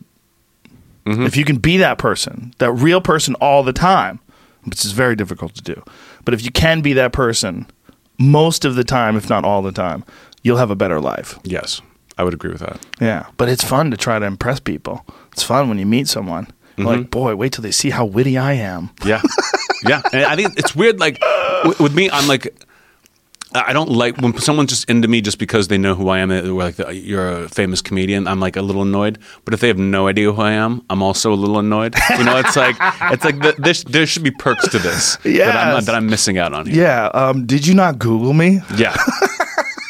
Yeah, you're not a comedy fan? What? what Yeah. Were you from another country? What's going on? Oh, could you imagine dating someone who didn't like comedy? Anthony, I love you. You're amazing, but I don't like stand up. I mean, if it was someone who just like didn't like stand up but thought I was great, I could handle it. They didn't like stand up in general, but they like your material in particular. like, do you watch a lot of stand up? me? Yeah. I watch it at the clubs. I very rarely sit down and watch a special. Yeah. It's Do very- you? Do you watch the special ever? occasionally if, like right now i'm working on it and uh, trying to put together a new hour so i'm trying to go back and watch stuff but for years i didn't watch anything um, uh, but like it's funny like the three comics that i watch are you dalia and um, Sebastian because I follow you guys at the store, so it's like I, I'm in the room sitting there, and like you're the only three that I watch. Like I could like rehe- I could like recite your act word for word, uh, and, and I don't watch anyone else. It's so funny to me. Well, I think it's great to be again at a place like the store where you can see all these different styles and all these different people doing it, and you also see how we kind of influence each other in the slightest bit. And you know that we're all working in these really hot rooms where it's all packed, and but I think it's good to sit down and watch. You know, John Mulaney when he did his what was that? Where was his Radio City? Radio City, Radio yeah. City, or you know, Dave Chappelle wherever he did his. He did his in D.C. I think, right? The big one wasn't it in D.C. I The think, last one. I think it was in L.A. the last one. Well, he did the store with the belly room with the He little the one. belly room. He did The other one, where he's wearing like the military shirt with like the C on the, it. The OJ thing. We talked about OJ. that was was, in L.A. And then there was one in Austin. There may have been one more in D.C. I thought the most recent bigger one was in D.C. But e- either way, the um, maybe you're right. Where what? Well, Jamie will find it. But it's. I think it's a. It's good to see. You know, it's good to see how different people do it. I, I, I always enjoy watching Katt Williams, particularly in the beginning, because you know, like a lot of times he'll just run out on stage, and like he's running around on stage for like five or ten minutes before the fucking first joke comes out, and he's pointing at people in the audience and sweating and going crazy. It's and it's so different than the way anybody that I know does it. It's good to see that too. Yeah, he. I think uh, the, the most discussed uh, stand-up special of the past year was not Nanette. It was Katt Williams. His special. Did you see it? Yes, the one he did from Florida, where Yeah, it opens up with ten minutes of Florida material. Like 15 minutes of Jacksonville material that is like apparently destroying that. We. Just, I just. I, couldn't get enough of it. We watched watched it a hundred times. yeah, but it it tapered off pretty hard. Oh yeah. Yeah, it tapered off real hard when he was doing the, the Trump stuff. It's like, wow, this stuff is like half baked. Yeah, it looked know? like it, it looked like he had a bit that they like made him cut, and so he had to just like do the hour anyway. That's what I assumed from hmm. having watched it. I that- doubt they do that though. They don't tell you to do shit. They don't tell me to do shit. I don't think they're going to tell him to do shit. They may have been like this is someone. This is already a bit. Do you know what I mean? Hmm. As simple as that. I don't know. It seemed to me that it was almost like he had some shit to say, but maybe hadn't been doing a lot of stand up. You know, like I don't know how much that guy works out. I don't see him anywhere. No. I always wonder about those guys, like the guys who you don't see in the clubs. You know, like Bill. You know, Bill Burr saw a special one day, um, and uh, we were doing a set together at the Ice House, and uh, he came into the green room like frothing at the mouth, And he's like, he goes, the the fucking guy. I forget. I know who he was talking about. I'll tell you later. But he was like, the fucking guy doesn't do the clubs anymore. He doesn't do the clubs. He goes, is watching this cringy bullshit, and he was he was like angry. You know, he's like, you got to do the fucking clubs. Yeah, people get too comfortable. You know, it's just it, it's only their fans. They're just preaching to their fan base. Yeah. you know, a guy like Bill Maher, who's not changing anyone's mind. It's just like people are people are applauding. They they they're, they know they're going to applaud before they even get there. Yeah. uh, would never do a comedy club. You He know, doesn't do comedy that. clubs at all. I'm I'm sure he does not. Yeah. Yeah, I think you I think you really have to. Yeah, no, I think so too. Yeah, well, he's in this weird category too, right? Where he's not just doing comedy; he's got to do everything has to be political because Mm-hmm. his whole thing is about politi- political shit. Like his show, his his persona, who he is. Mm-hmm. You know, he donated a million dollars to the Democratic Party. Like he's it's all politics. Oh, all of it. And I can't stand political humor just because it's ju- it's so easy. You know, you're either you're either making everyone mad or you're making everyone really happy, but it doesn't really matter like what the joke is. Yeah. You know. Yeah, yeah, yeah. It's uh, and then if you're doing stuff about like the Speaker of the House, you just. God, it's when someone's like, "So the Mueller report," it's like, Oh, "Fuck, no! man!" Like, no. Yeah. You know who's like super deep into politics on the right is Nick DiPaolo. Like uh, Oh. every time I talk to him, Yeah. he wants to talk about the fucking Steele dossier. Yeah, yeah, yeah. Wants to talk about all, this different, all the shit Obama did. How about when Obama did this? Like, Yeah. how do you know? Yeah. How do you even know this? I know the, the, the, the knowledge of it. Like, I once got a phone call like before the last election, like you know, like a year ago, and they're like, "We want to ask you about like how involved would you say are, are you with politics?" And I'm like, "Very actually, I'm pretty passionate right now." Um, and they're like, how, how informed would you say you are? I'm like, I'm, I'm, I'd say I'm very informed. And they're like, okay. And they start asking me questions, and I did not know what the fuck they were talking about. Like, I hadn't heard of any of these things, any of these bills. Like, I have no idea. I have no idea what's going on. It's like the difference between a casual sports fan and someone who really understands all the drafts and all the picks from different colleges and all, Yeah. what this guy's got potential and this guy needs to work on his defense. This, like, Mhm. They know the 40 times. Yeah. Yes, yeah, Yeah. the people who know the combine numbers. Yeah, he bench pressed 225 47 times. Like Yeah. there's there's people that know that stuff and like it's exhausting cuz it, it it it's so involved. Like you have to if you really want to be paying attention to everything that's going on with Nancy Pelosi, you you got to you got to be paying attention to that all day long. Mm-hmm. And most of the people that do that, they're nuts. Like you're you're it's just a, it's like sports. It's sports, but in a different way. Like you're just this is the thing that you're wrapped up in although it does shape our world you know Yeah. as a, as like right wing comics go though there's not a lot of like Nick DiPaolo's the king because he's actually really fucking funny mm-hmm. like he's right wing as a, like a person and and you know he's conservative but he's also a great stand up comedian But did he get more right? yes As he got older? Yeah. So he Yeah. wasn't always. Because I, I remember DiPaolo, he's one of my favorites, uh, you know, when, when I would see him on TV as a kid. And I know him a little bit now. But uh, the, the, the right things seem to come up more and more in the past 10 years. yeah he was always an angry guy but he became like an old angry guy that's really into politics as he got older Yeah. Yeah. I mean, I guess part of it is like it works for him. Like it's people love to hear it. Like there's not a lot of those guys. Like who does the right have to bank on in terms of like comics that they could go see? Got Tim Allen. Barely. Does he do stand up anymore? I think he does like, I think he goes up to the Laugh Factory and Does does, some he? things. Yeah. Okay, so maybe he's one of those guys that like, when was the last time you went on stage? Six months ago. You know what I mean? Oh, Yeah. You know what I mean? I don't. I don't know. Maybe I'm wrong. But who else? Okay, so you got Tim Allen and Nick DiPaolo. There's got to be more. There must be. I mean, Norton kind of leans right a little bit, more libertarian. But he doesn't do a lot of politic jokes. He'll talk about it. But who Yeah. the fuck else? There's like no one. But if you wanted to like left wing comedians, you could start with Michelle Wolf and work your way up. I oh, mean, Oh, yeah. there's there's millions of them. Michelle Wolf wasn't even like left wing. I think the correspondence dinner, everyone's like, this is a star making turn. And I think it almost ruined her. Really? Like, yes, because her show, Netflix, was called The Break. Like, it was called The Break, and it was like, we're going to take a break from all of this.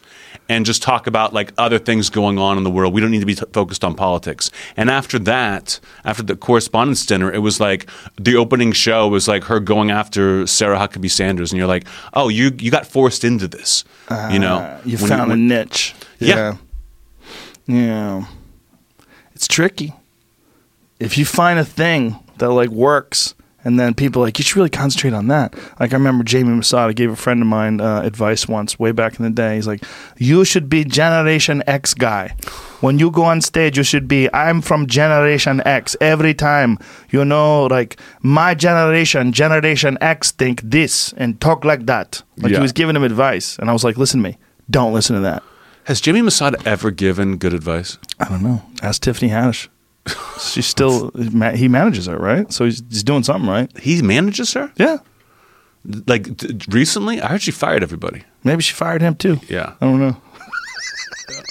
She's a wild woman. She can do whatever the fuck she wants now. Uh-huh. You know, but, uh, but you know, I'm so happy for her. I knew her when the shit wasn't going well. You know, she's always been wild though. She's a wild person. She know? seems yeah, in a good way. Like, yeah, yeah, yeah. She's yeah. one of the t- two people that I saw like on stage and was like, "Oh, you're going to be a star." Yeah. Like I didn't know anything about her, but I was just like, "You just star." Was it when she was queefing into the microphone? No, No. it was not that. It was not that. You ever seen her do that? no, Dude, she can make the most ungodly sounds with her vagina. like f- for real. Yeah, oh yeah, yeah. She takes the microphone, she puts it on her pussy and goes like she knows how to do it. She has a apparently she has an ability to make a noise with her vagina on cue. Anytime I'm glad wants. I did go before her at the improv. I would, be, I would, if I had to follow that, I'd be furious in front of six people. yeah. Can I get a new mic, please? yeah, I followed her before. I didn't even think about it. I probably should have. Yeah. I figure like the, the genes are filter enough. Yeah, you hope so. Yeah, we'd hope. Yeah. Still, it's not ideal. yeah, you like that type of person, like that wild personality that like a gal like has that has. Like, what the fuck else could she have done other than stand up? I don't know. But there's a lot of those people out there that never find stand up. Oh, sure. And their life just becomes chaos. Like the crazy person at the office. Yeah. You know, it's just, it's just stuck there. And then, you know, you get fired from enough of those jobs, or you can't even get that office job anymore because you, you know the word gets out. Oh yeah, don't hire Tiffany, Mm-hmm. that crazy bitch. She's never going to be there. and when she is there, she's going to queef into the fucking loudspeaker. yeah, yeah, yeah. You, this, I wish. I mean, part of me says no. I don't wish that there was like some sort of an organized program to get into comedy because figure it out. I figured it out. You figured it out. All of us did. But then part of me says, man, there's so many kids out there. There's probably a 16 year old kid right now who sees the hypocrisy in uh, all the things that these adults are doing, and he fucking hates class, and he's sitting there right now going nuts. Or there's a girl who's feeling the same way about all her stupid friends and her mom and all these fucking people that want her to be a certain way. And she's like, Jesus Christ, I gotta get the fuck away from these people. And and she makes her friends laugh, but nobody ever tells her, Hey, listen to me. You could do this. You could talk shit about things. Like you could be a really funny comedian. Like you gotta figure out a way to do that. Nobody does that. Like you, you it's so it, the the number of people that have the like how many people have you ever met in your life that have the potential to be a comic but never did it? Like you're around them, you're like, damn, this guy's funny. Could have been a comic. Five, or six. You know, there are people who were like as funny as me in college who just went on and got jobs, and I got funnier. Yeah. You know, like that. I, I knew people like that, or people. One of the funniest guys I ever met in my life was like uh, was like a- an executive producer's PA. But he was so goddamn funny, I couldn't believe it. But he like, I don't think it would have translated to the stage. There's something like, there's something you have to figure out in yourself to become a good comedian, even if you're the funniest guy in the world. Yes. You know, it's a different, it's a different muscle. You know. yeah. But I, and I like that there's so many different ways to do it. Like I started in L.A. and people are like, you should not start in L.A. Hinchcliffe you know? did too. Yeah, Ari did too. I think it helped me because it was like you had to get good right away. Well, you Ari know? Ari did open mics in D.C. at first, but then basically started out in L.A. When I met him, he was a doorman at the comedy store and a, uh, just a raw open micer. Yeah, it's hard to it's hard to start out in L.A., but it can be done, especially now. especially if you don't know any better. You know, Right. Uh, like I, I didn't. I found out like years after I'd started in LA that you should not start in LA. you Yeah. know? and it wasn't like I was going to move and go. I was already living here when I decided to do stand up, but I wasn't going to like move to Chicago. Yeah. uh, and start there. Yeah, Some people do. mm-hmm. and they ne- it doesn't seem to work. No. I don't know anybody who's ever moved from LA to like a satellite community like Denver or somewhere like that, unless they were like already really established. I don't know anybody who was starting out who moved somewhere where it worked out well. No, they always they come back or like they go to Austin. You Yeah. know, be like I'm gonna I'm gonna try it out there, and it's like it doesn't. You're just starting over. Yeah, you got to start there. There's, yeah, there's no right or wrong way to do it, but man, it would be nice if somebody sort of collected thoughts on how, like, what to do and what not to do. Yeah, like some people are like, "Oh, you got to get in the road. Just get on the road." And like, and it's like, no, that's that's not great advice. If you're doing C rooms, it's just going to make you hate the road. Right. I've seen people who just look like worn through. They're like, they're just like every night they're going up, and they're either like have to be like a crowd pleaser because the person's just coming to see comedy. Like, I'm so lucky people come to see Anthony Jeselnik and not just a comedy show. Yeah. because that's that can be brutal and painful. And I know a lot of people who are like, no, just get in the road, and then their act suffers. They have this like hacky act all of a sudden because they had to do it like that. You know what, what gives me, like, serious anxiety? When I find out that someone got a Vegas residency. I go, how many nights a week? Six. Six nights a week at the Stratosphere. It sounds. I mean, someone told me D- David Spade was thinking about doing one, oh. and he went to go see Louie Anderson, who was doing one. This is before Yeah. Baskets, and he was like, it was just the saddest thing I'd ever seen. Like, that was like Carlin's last stand was a Vegas residency. Did he have a Vegas residency? Yeah, Where was he at? I forget where he was, but he had like a meltdown where he like went off on the crowd, just like talk, t- calling them all pieces of shit. Really? And yeah, and then had to go to rehab. Was like, I'm I'm addicted to painkillers. Like, and then I don't think he ever, I don't if he ever performed again. Well, he died before, like, he died, like, he was performing when he died. I mean, I think he was at a hotel. I'm pretty sure he was sleeping in a hotel that he was performing at when he died. I would believe that, but I because that last special he did was terrible. Where he's like reading half of it. Oh, I didn't see that. It's it was it was it was just like a you know a swan song for him. But it, I think that was after the Vegas residency, so he must have been doing more. Yeah, his schedule was very, very hectic and unusual. He was doing one hour a year, an hour special that he would film, and he would write it all out. Like he would write it all out and then tweak it a little bit, but it was more of a monologue than it was like set up punchline jokes.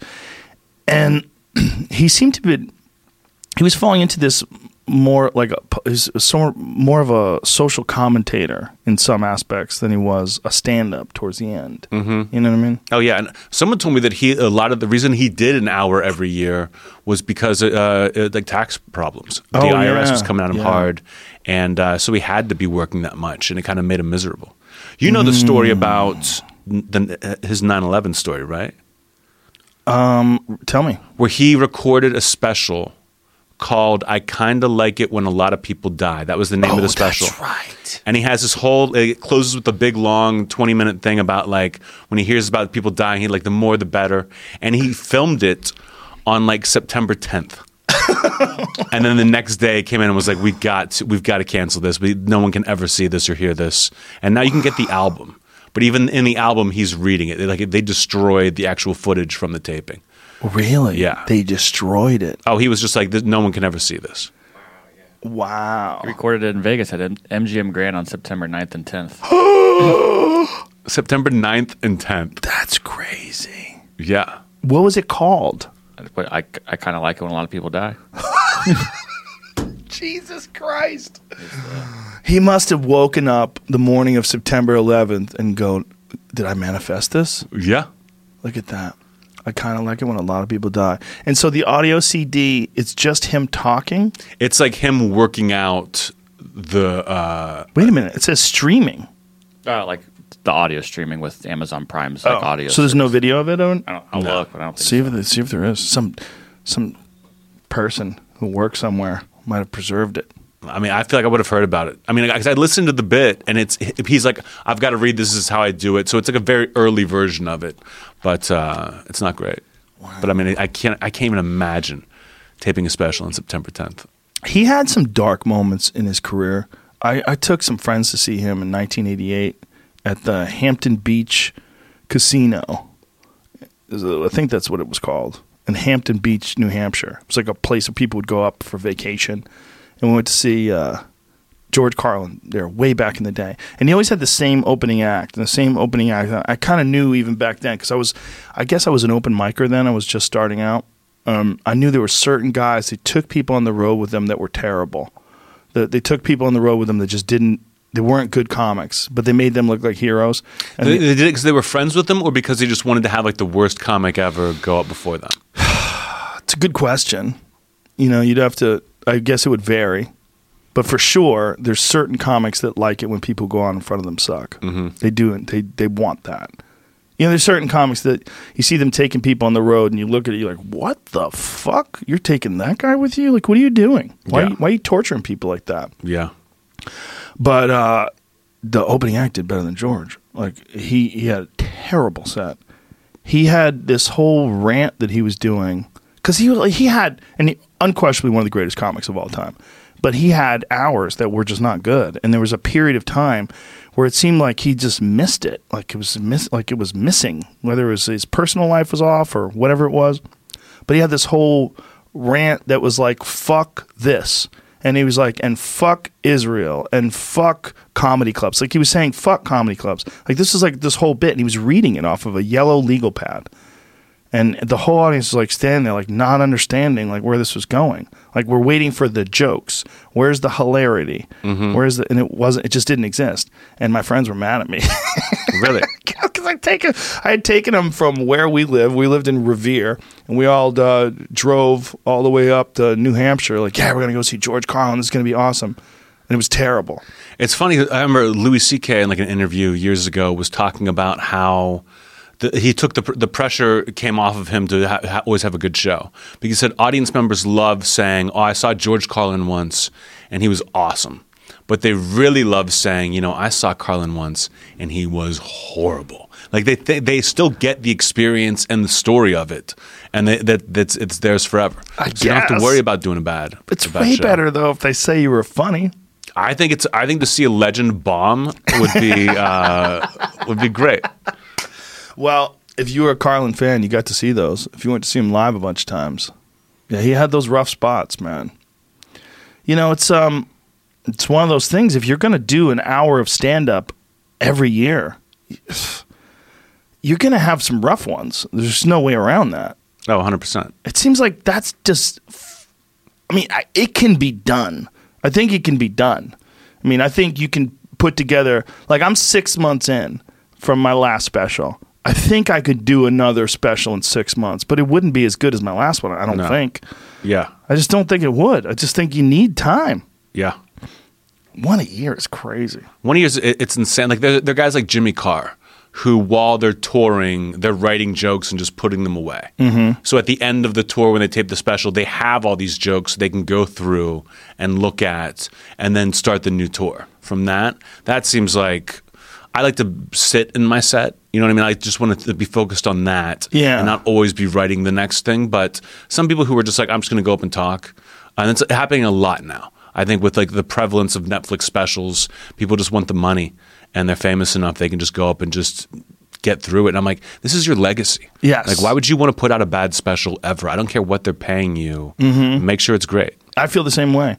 And I feel like those people that watch that when you do do that, man, if you don't acknowledge that you fucked them over, they're never going to trust you again. If you don't say, hey, look, that one wasn't a good special. I gave it a shot. It just wasn't right. It didn't come out right. I thought it was pretty good. And then the taping didn't go well. And if you don't do that, they're not going to listen to you, man. They're like, this is my best work. Like, this is, oh, this is your best work? Yeah. Well, what the fuck? you can like fool them once. Yeah. You know what I mean? Like if I went if I went on tour right now and just did the same material from the special, like people would be like, okay, but they're not coming back the next time. Right. You know? They're going to get mad at you. Yeah. Yeah. Yeah. When you do a special, once it's on Netflix, you're done with that material. It's over. Done. I, Some I people try, don't. I try not even to remember it. Like I'm an idiot in the way that I I like assume that the entire audience has seen everything I've ever done. Good. Like I really do think that, and it's like even if it's one guy in the back who's like, "I've heard these before," no one else has heard it. It still drives me crazy. Yeah. uh, that I can't. I don't. It's I've got too much pride. I have the same feeling, and I'll say sometimes too. And here's like if something comes up, I go, I have an old bit on this, and I'll say the bit, but I'll let them know this is an old bit. Like mm-hmm. this is you know I got this old bit. Yeah, some some people though they when someone comes to see like Jim Gaffigan, they wa- if they don't see hot pockets, Oh. they get fucking mad. I saw Gaffigan in Toronto a couple years ago, and he did a uh, killer hour. Just walks out, does the hour, w- says thank you, good night, walks off stage, walks right back on, and does hot pockets. Doesn't ask who wants to hear hot pockets. Just goes right into it, does the whole ten minute thing, and then says good night and walks off stage.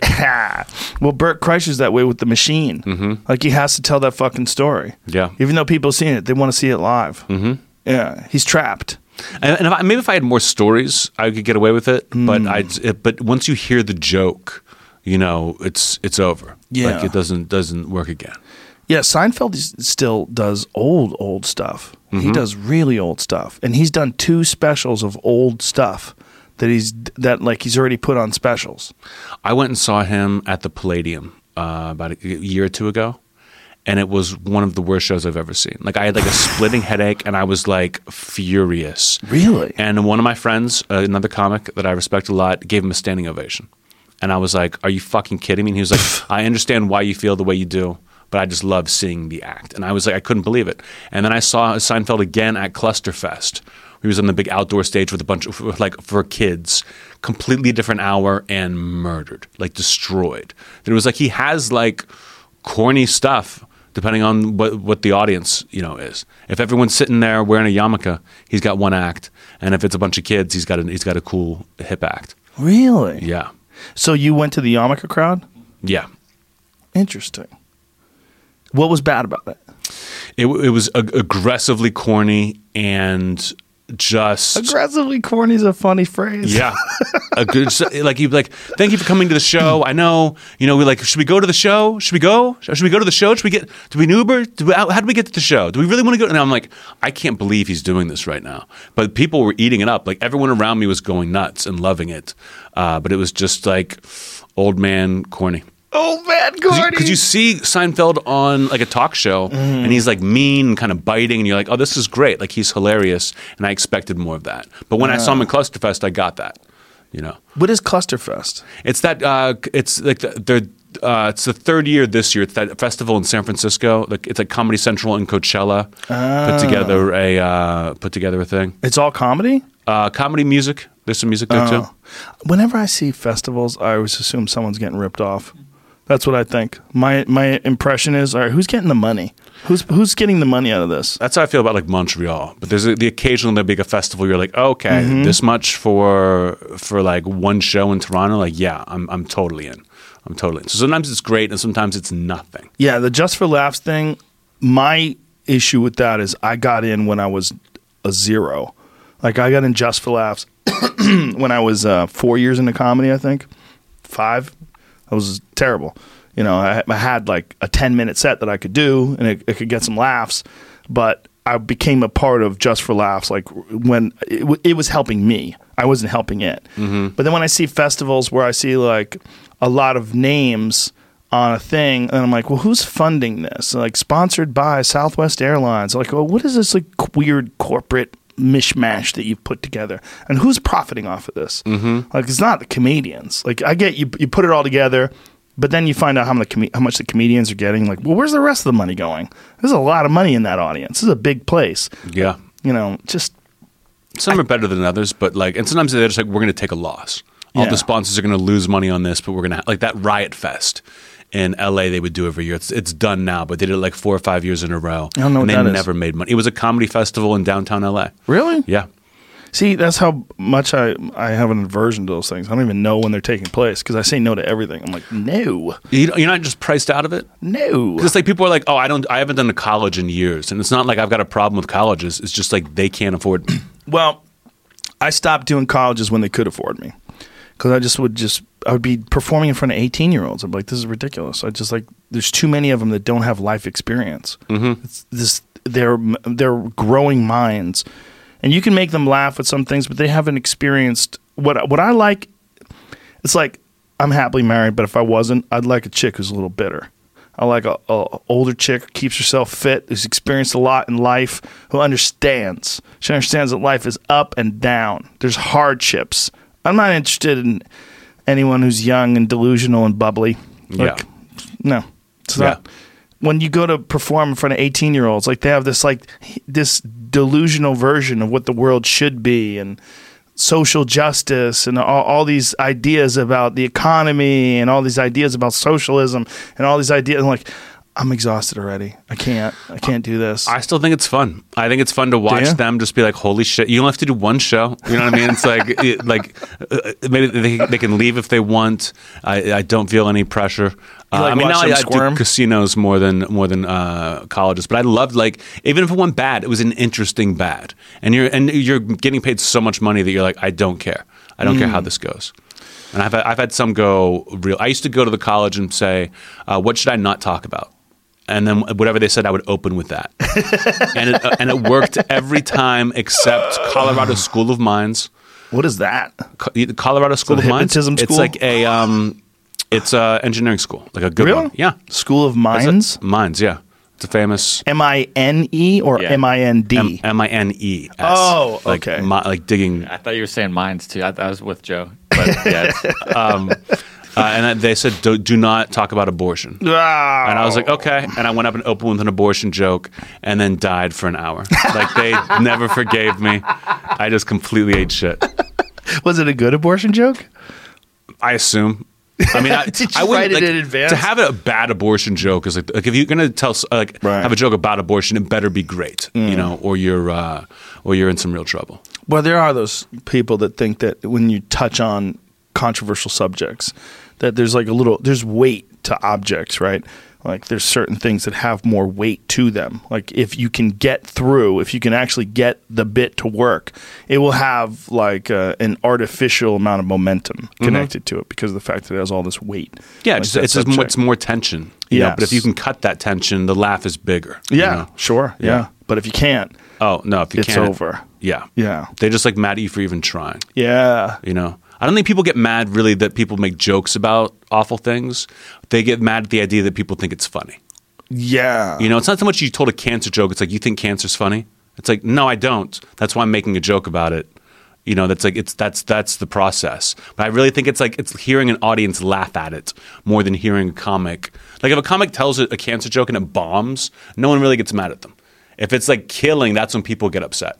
Well, your act is so controversial. You have so many subjects and there's so much tongue in cheek and there's so much where you're, you know, you you say mean shit Mm-hmm. on stage. I would imagine that you get people upset at you quite a bit. I used to, and honestly, now it's like I've been like grandfathered in, and like it's funny. Like I used to get people. I would uh, tweet a joke, and some people would the comments of people getting mad at me. And now what happens is I tweet a joke, and then my fans start tweeting their own jokes underneath it, like tagging them, and people get mad at them. it's like I'm just like the guy who is allowed to do it. Like, people just stopped getting mad at me all of a sudden. And I, well, you I- had a show really called fun. the Jeselnik Offensive. Mm-hmm. I mean, it, it's like you you do you are sort of grandfathered in, but it's also like your style. yeah. It's like it's like being mad at Slayer for being loud. Mm-hmm. Like, what do you? That's what they do. Like, Exactly. what are you? What are you talking about? Yeah, and you're like, but I like classical music. It's like, so what? Go listen to that. place. Like, yeah, yeah. That is the weird thing about comedy too, right? It's like when you go to see comedy, you could see all sorts of different styles. Whereas when you go to see music, if you go to a club, it's like a blues club. You expect to see blues. Like you're going there on purpose. You don't. It's not like a blues band followed by a country band followed by a hardcore band. Like Mm-hmm. it doesn't. But that's what you get when you go to a comedy club. Mm-hmm. You know, you can get Guns N' Roses followed by Barry Manilow, and you're like, "What is this place?" yeah. You know, like a, a main room show on a Saturday night. You're going to get virtually every genre of comedy there is. And I, I mean, I like that. I'm glad it's like that because I Yeah. hate like I, when I used to tour and I couldn't bring my own opener. You know, I would get to town. They'd be like, "Oh, Jake has been begging us to open for you. He, Like, wanted to open for you so badly for months. We so we're letting him open for you." And he does my act for 15 minutes before he brings me on stage. I was like, "I hate this." Have you, have you had a- someone actually do your actual material? not my material, but like though my mannerisms, you know, mm-hmm. short, dark jokes, you know, like that, my attitude, they've just like taken it and they're like, "Oh, if he, Anthony sees me, he'll be like, oh, you're like me, come do that." I'm like, I don't want to see me. You know, I don't want to see me. anyone like me. I don't Yeah. ever. I don't want to Yeah. like someone's like, "Oh, this guy does really dark one-liners. You'd love it." I'm like, I don't ever want to see it. I don't ever want to look at it because that's what I do. Right. You know, I like I want to see goofy, silly, just like the opposite of me. Yeah, Joey Diaz likes to bring girls on stage. He br- likes to bring girls on the road with him because he said he wants the audience to see something totally different, and he wants to give the women in the audience that are with their boyfriends that are there to see him. Like he's like, this is good. Like it'll balance it out. I, I bring women, uh, a lot of female openers. Uh, mostly, just I, it, I want completely different. I don't want the same. Even like I don't want them talking about the same subjects as me. Yeah. you know, and then and that's that usually avoids it uh, completely. But I don't know. I don't know how much I'm doing it for the the girlfriends of the of, the- of the guys who who come. But No. certainly, you know, there are people come afterwards and they're like, I I liked you better than the headliner. It's like It is weird when you start taking someone on the road with you, and then their act starts morphing and becoming like yours, mm-hmm. like their style starts. Because they they see what what's working, and so they start. It's like a natural thing, like like you saying that you can't watch Attell anymore. You know, especially with someone who's opening for you, you got to think they're in the developmental period. Oh yeah. I've had MCs who by the end of the weekend are like, "That's a great joke," and I'm like, "That's my line." Like you can't. I know it's fun to do, but like you can't do it when you're opening for me. Like you've just been watching me all weekend, and now you're copying my mannerisms. That's annoying. Yeah. Because then you have to think about it. Or you have to watch them. Is there any places where you just don't work anymore? Like any cities where you're like, fuck this place? Like, do, Mm. you, do you work in Miami?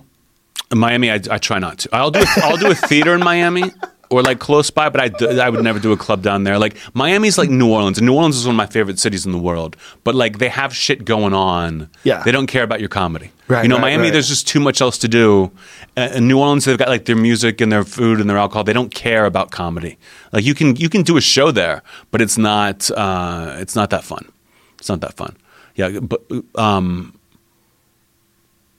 Miami might be the one, but I'll do like Fort Lauderdale, you know, like places around that. Yeah. Uh, Florida can be tough. Miami adjacent. Sometimes. Yeah. Florida's tough, man. Yeah. It's tough. That's Yeah. a that, that is the weirdest fucking state in the country for sure. Mm-hmm.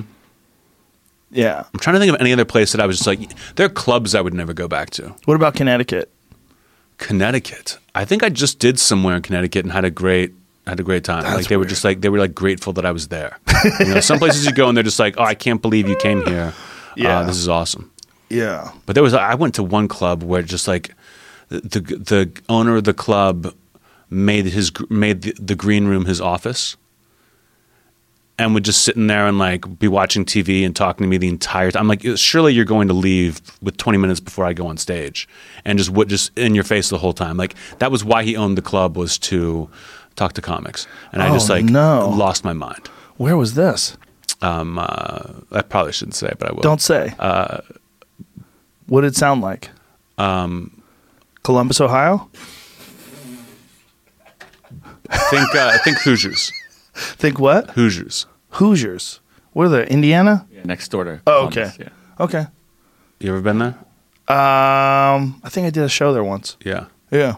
Like once. coming up, it was like a, it was like a cool club to go do, and then Mm-hmm. I finally got there, and like a, like a year or so ago, and I was like, uh, even my friends, I was like, why did you, why does everyone love this club so much? And they're like, we couldn't wait to hear what you thought of him. Like we couldn't wait to hear how mad you would get at this guy. The weird thing is when a guy owns the club, but then he's also the MC. Have you ever had that happen? Oh, the worst, the absolute worst. I can't stand that. Yeah, that's not good. No. Yeah. Is there any places in uh, overseas that you really enjoy working? Yeah, I went on a big European tour uh, this summer and did uh, did like the, did the standards. You know, did a couple nights in London, a couple nights in Edinburgh during the festival. Those were fun. Um, and then like places off the beaten path that, that I was like, I want to do Berlin and I want to do Warsaw. And they were like, "There's no market," and I'm like, "I want to do those. Those are the two most fun shows of the whole tour." And it was like 300 people, maybe, but uh, but it, they were just so grateful you were there, and they were they were awesome, and they understand English.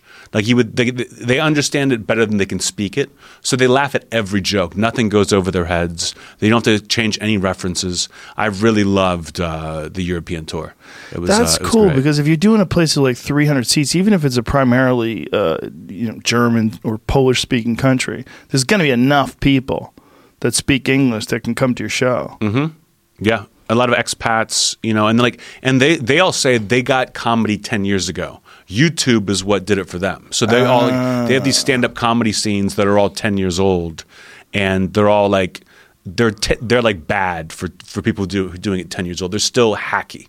You know, they're like a generation away from from getting good. But I remember in Warsaw, they were like, "This is a historic day for Polish comedy.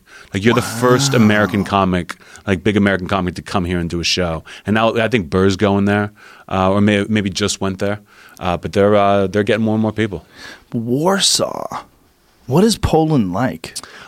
Honestly, uh, we like got into the airport, saw our luggage was wasn't there, went straight to the gig, went on stage, uh, went to the hotel, and the next morning flew to Budapest. Like we didn't get to see any of Warsaw or do anything there. That was one of those cities that was just there was just nothing to do. But when I had my old Comedy Central show, the Jeselnik Offensive, someone at Comedy Central says, "Listen, we can look at Google and tell you where you're Googled all around the world." America by far the most, Canada close second, and then war, and then uh, Poland is number three. And I'm like, Poland, why? And they go, they think you're Polish.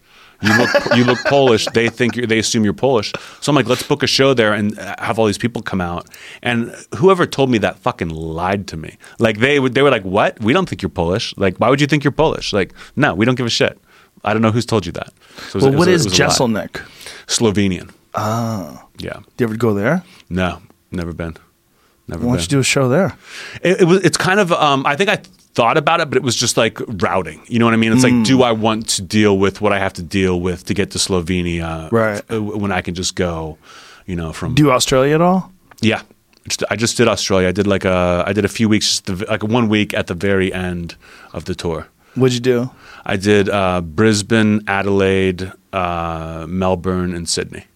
Melbourne and Sydney is the only places I've done, but it's fucking They're amazing. gr- they're great. I love those two. yeah, if the Yeah. World War Three hits and that that place doesn't get nuked, that's the spot. you think so? Yeah, it's on the other side of the planet. Wasn't there a book though where like that happens and everyone goes to Australia, but there's like a cloud of radiation coming that's eventually going to get them? Fuck. Maybe we just get a big fan, blow that shit to Russia. I bet that would work. I bet the, the giant fan. Look, if they can figure out how to nuke an entire country with a, a few bombs they drop out of airplanes or shoot out of rockets, We should be able Can't- to build a giant fan. build a big fan. Yeah. Why is that so hard? Like I was reading this shit about space junk. Do you know how much space junk there is? Like there's stuff There's a lot. floating around in space, like thousands of pieces of shit just flying around, broken satellites, It's, and it, but parts, is it all just broken satellites or like all kinds of shit, yeah? all kinds of stuff. Stuff from you know like when rockets take off and then they eject, and they l- leave little pieces of stuff up in there, and And is it like in a ring, like a, like almost like a Saturn type ring, or is it just everywhere? It's everywhere. Yeah. It's all over the planet. It's like it's cu- it's in the sky, like it's in the ocean. It's like there's pieces of shit just flying around above our head, and like they have to be cognizant about it if they're going to launch a rocket. Yeah. like you could run into it. Space debris and human spacecraft. They all travel at speeds up to seventeen thousand five hundred miles an hour. More than 500,000 pieces of debris or space junk are tracked as they orbit Earth. Think of that. They travel at speeds up to 17,500 miles an hour. Small enough for a relatively small piece of orbital debris to damage a satellite or a spacecraft. I mean, that's Fuck. like Not all that big. that's how. Uh, what was that movie with Sandra Bullock? That's how Yeah, that starts. right? Gravity? Yeah. Yeah. Is it Doesn't it? space junk that go, comes Is that across? is? yeah, they're like fixing a satellite and something comes by and like It hits them. nicks it, and the next thing you know, Yeah. fucked. That shit can happen. And they don't know what to do either. Like to throw a net up there? What are you going to do? I'm thinking like some kind of like magnet satellite that would mm. just attract everything. Right. But then it would probably get too heavy. It would- I think it would probably take out things that you needed still. Yeah. Is this the junk that we can track? Over time, it starts in '57. There's only two things out there, and then Oh God, we're gross. we're so gross. I bet the ocean's a similar similar story. Wow, look at all the shit Oh, the around. ocean's even worse. oh my God, that's incredible. That's all real. I don't know. 2015, the YouTube. entire low inner like near Earth orbit is covered with shit, space debris, satellites, and nonsense. I mean, at what point in time? I mean, we've only been traveling into space since the 1960s, right? So, what? When is this going to end? Like that's that's not that long ago. That's 50 plus years ago. What are they going to do when it's 100 years from now, 500 years from now? I mean, would, are we going to be able to see the sun?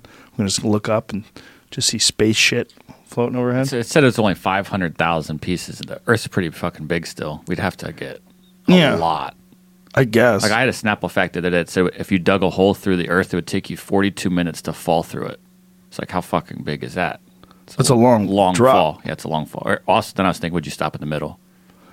You'd die. You'd How- get cooked. I know, but in theory, But if you didn't, yeah. If it was just a tube, a, a zero temperature or neutral temperature tube. I wonder how like how accurate Snapple facts really have to be. Like, has anyone ever called bullshit on a Snapple fact?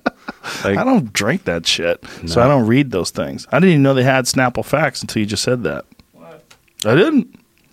They used to have like little things on the caps, like you say it. It makes sense to me, but I don't think I've ever read one of them. I used to always read them. Know? Yeah, I can't remember any of You them. ever get angry at a Snapple fact? No, I have gotten mad at like a Bazooka Joe comic. It's like this fucking. You, you kidding me?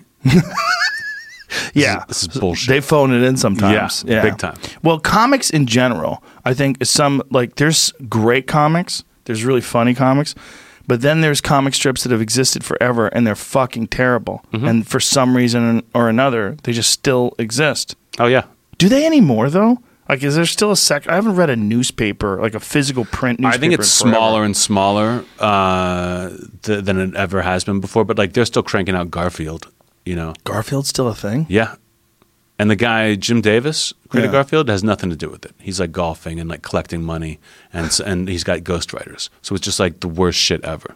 Oh wow! So Yeah. he hires people to do it, and he makes all the money. Mhm. He's probably worth a billion dollars. Oh, I, I guarantee. The, Well- the merchandise, those fucking things you stick on your car alone. Remember how those were everywhere? Yeah. That like, yeah, it's all. That's why the, the Calvin and Hobbes guy would never let them make toys of Calvin and Hobbes. He sold the books. Yeah, He didn't want that money. That Calvin and Hobbes blood he money. didn't want. He didn't want his creation being like. He didn't want to be like Jim Davis. You know. Hmm. That's why I think the best, like the best comic ever, uh, got to be Gary Larson's The Far Side. Those things fucking hold up. Did you ever read those back in the day? He retired a long time ago. no, but that's they're good still stuff. Great. right? And then who did Doonesbury? Th- That's like the political one, right? Trudeau? it's still Is that his name? maybe. Yeah. Gar- what the fuck? Who the fuck was? Is it Trudeau? What's his first name? Yeah, Garry. Garry Trudeau. Isn't that Right. what's the name? The guy who runs Canada, Justin. Justin. That guy. Yeah, I never got Doonesbury. I never like it was like too clever. I was like, okay, they're like I guess they're taking down Ronald Reagan or something, but I don't know what Mm-hmm. the fuck they're talking about. Doonesbury's weird too because they basically they pigeonholed Hunter S. Thompson and turned him into this. They had a character that they were doing. I think he wound up suing them. Yeah, there's his character.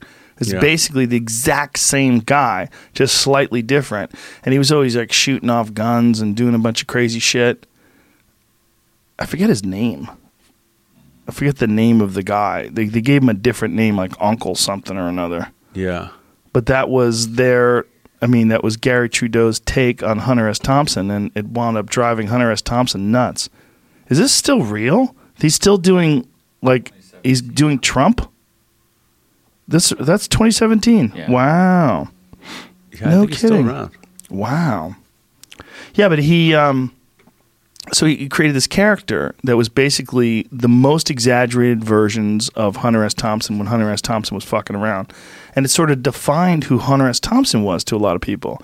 Because instead of being this brilliant journalist who, you know, this great writer, he also became this kind of like guy who just shoots guns and is always drunk Yeah. you know, and then you fall into that trap.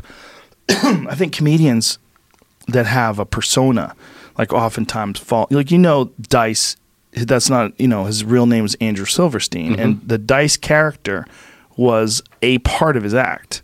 He had a bunch of different things. He would do impressions. I he would do a Travolta impression. yeah, Yeah. phenomenal yeah. phenomenal Travolta impression.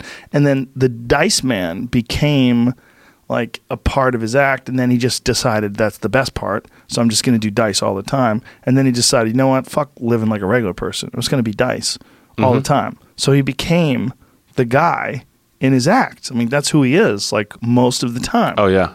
Yeah. Kinnison, Kinnison had a similar similar situation. I never met Kinnison. Kinnison, I mean, he died well before I got into stand up, but I've never met Dice. And I've always like sang his praises. Like I think "The Day the Laughter Died" is one of the greatest comedy albums of all time, uh, and uh, and I've just never met him. He's great. Yeah, I'll introduce you next time I see him at the store if you're there. I've heard great stories. He must like, he must know who I am. Oh, he must sure. be aware. Yeah, yeah. I once did Governor's. what if he wasn't? Will you be mad? I wouldn't be mad. I would be surprised just because I've spoken about him publicly. That like, Mm-hmm. if he was if he was wondering why he sold like a thousand copies of the day the laughter died after I like talked about it on a Yeah. podcast, like he would hear that. You know, Yeah. someone says something nice about you, you find out. Um, but uh, uh, I was at Governor's once, and they were like all proud. They were like, Dice was here last weekend, and he left one of his gloves, you know, the fingerless gloves. And I was just like, give it to me. Like, what do I have to do to take this glove home? That I like still have it. I like wear it around, wear it around sometimes. It's fun. Do you wear it and write jokes with it? Oh, I, I'll like I'll walk around like just doing doing little doing little O's, but it's smoking uh, cigarettes like this. yeah. But uh, but yeah, love love dice. But those characters, when guys get l- lumped into a character, when you get locked into that, it can be very self-defining. You know, Of course. For Kinnison, I think it was very self-defining. Oh, big time. I mean, I, I thought about that when I was like creating my persona. It was like, what's going to age well? Mm. You know, like, uh, not like I think of a guy like Nick Swardson, you know, who's just like party all the time, like like like he's a college kid forever. Right. It's like that, how long can you do that for? You know what I mean? It's like still kind of has to do it, and it's still great. But I'm like, are you enjoying this? You know, like I want to be able to like kind of uh, hold on to my dignity. You know who's the a- best version of it? Emo Philips. Yes. That's the best example because it's like wow, like because when he was a young, sort of cute guy, it was kind of strange to watch him do comedy like this. When you're 60 though, and you're doing that, people are like, "Hey man, this is just weird." Yeah. Like Bobcat talked about that. Like that Bobcat had this moment where he stopped being Bobcat. And people are like, hey man, how come you not doing the scream? He's like, fuck you. I'm not doing it. Uh, He told me the best story ever. He said he's in uh, he's at a Comedy Works in Denver doing a weekend, and he's eating shit every show. And every show he's just bombing, and everyone's going, "Do the voice, do the voice." And he's like, "No, I'm not. I don't do the voice anymore. I'm not doing the voice." Late show Saturday, uh, someone in the back yells, uh, "We're from Aurora. Do the voice for us." And he goes, "Oh, you're from Aurora? At least you learned to sit in the back." And he said, and this is like a year after the the, movie- shootings in the movie theater? Yes, a year after that. And he said the entire audience, the entire audience, just pretended he didn't say it. They didn't boo. They didn't laugh. They just acted like nothing had happened. And he did the rest of the show. And he said he it made the whole weekend worth it for him. Just to say that. Just to say that. Yeah. Dude, I was speaking of which, I was watching a video today. You know how YouTube, for whatever reason, just starts recommending things and you click on it? Watching a video today on, oh, this is what it was. I was looking at bulletproof clothing for whatever reason because I was like, I saw an ad on Instagram where this guy had a bulletproof hoodie on and it looked like a regular hoodie and he shot himself.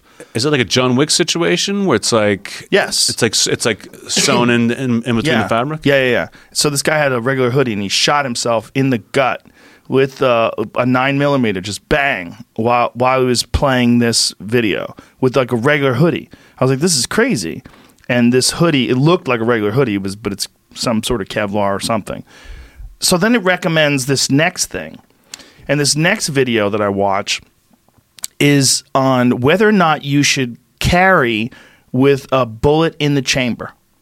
So it's this guy who's just speculating like that there's two kinds of people. There's kind of people that thinks they're going to have enough time to rack a bullet and there's a bunch of people that realize that when something happens, it's like being in a car accident. It happens quickly and you got to be prepared. You're not going to have enough time to rack a bullet. And so there was this long discussion as to whether or not you should have a bullet in the chamber or not when you conceal carry. And he was talking about how this guy was open carrying, but he could see that the guy's the hammer was shut down on the pistol, which means he was going to have to cock it because it was a, uh, a rev- uh, not a revolver, but a you know a, whatever an automatic semi. What what is it when? What is it when you call? What do you call one of those when you have to load it like that? Like a nine millimeter, like a. Glock. What is the difference? Well, one's a revolver. Revolver revolves, so it's not a revolver. It's just a pistol. Anyway, he was saying because of the way the hammer was, he could tell that this guy, uh, you know, he was going to have to pull that hammer back if he was going to use that gun. And I was like, this is this is like next level thinking. Like these people, everywhere you go, someone's worrying about shooting you. And then I go on to Twitter, almost like this is synchronicity. And Eric Weinstein, who's a friend of mine, says, "Is this the the year where the debate is some something in the terms of uh, is it appropriate to bring a loaded gun into a place where you worship now to protect yourself? Because there's been so many attacks on people in synagogues, and churches, and mosques." And I'm like, "Fuck, man." What Probably. what what is happening here? It's. I mean, it's bad. I don't. I'm. Not, I'm not like a. There's I'm not two a gun more guy. today. What do you mean? There's two more attacks today. At synagogues? There was one was in a church. What were the ones that that happened today? There was two smaller ones. There was no. Was the, there was the church that was in San Diego this weekend. No, the the uh, the synagogue in San Diego this weekend. But there was another one, like this morning when I was reading the news. in Los Angeles. Yes. Yeah. What was Uh, it? Former 26 year old U.S. Army soldier served in Afghanistan has been charged with plotting terror attacks in Los Angeles area. Uh, rally in Long Beach. So it's on it's on the front page of CNN right You now. got It's sort of some- like it's the, Some the- sounds leaking through yeah, it's that. the video. from Did he do something, or did he just got caught plotting? It says he was accused of targeting Jews as they walked to a synagogue, police officers, a military facility, and crowds at the Santa Monica Pier. I think there was another one too. There was another one somewhere else. It might might have been outside the country. Today. It's like fuck. Like this shit is ramping up. Yeah, it's getting worse and worse. Are you a gun guy? I have guns. I wouldn't say I'm a gun guy, but I have them.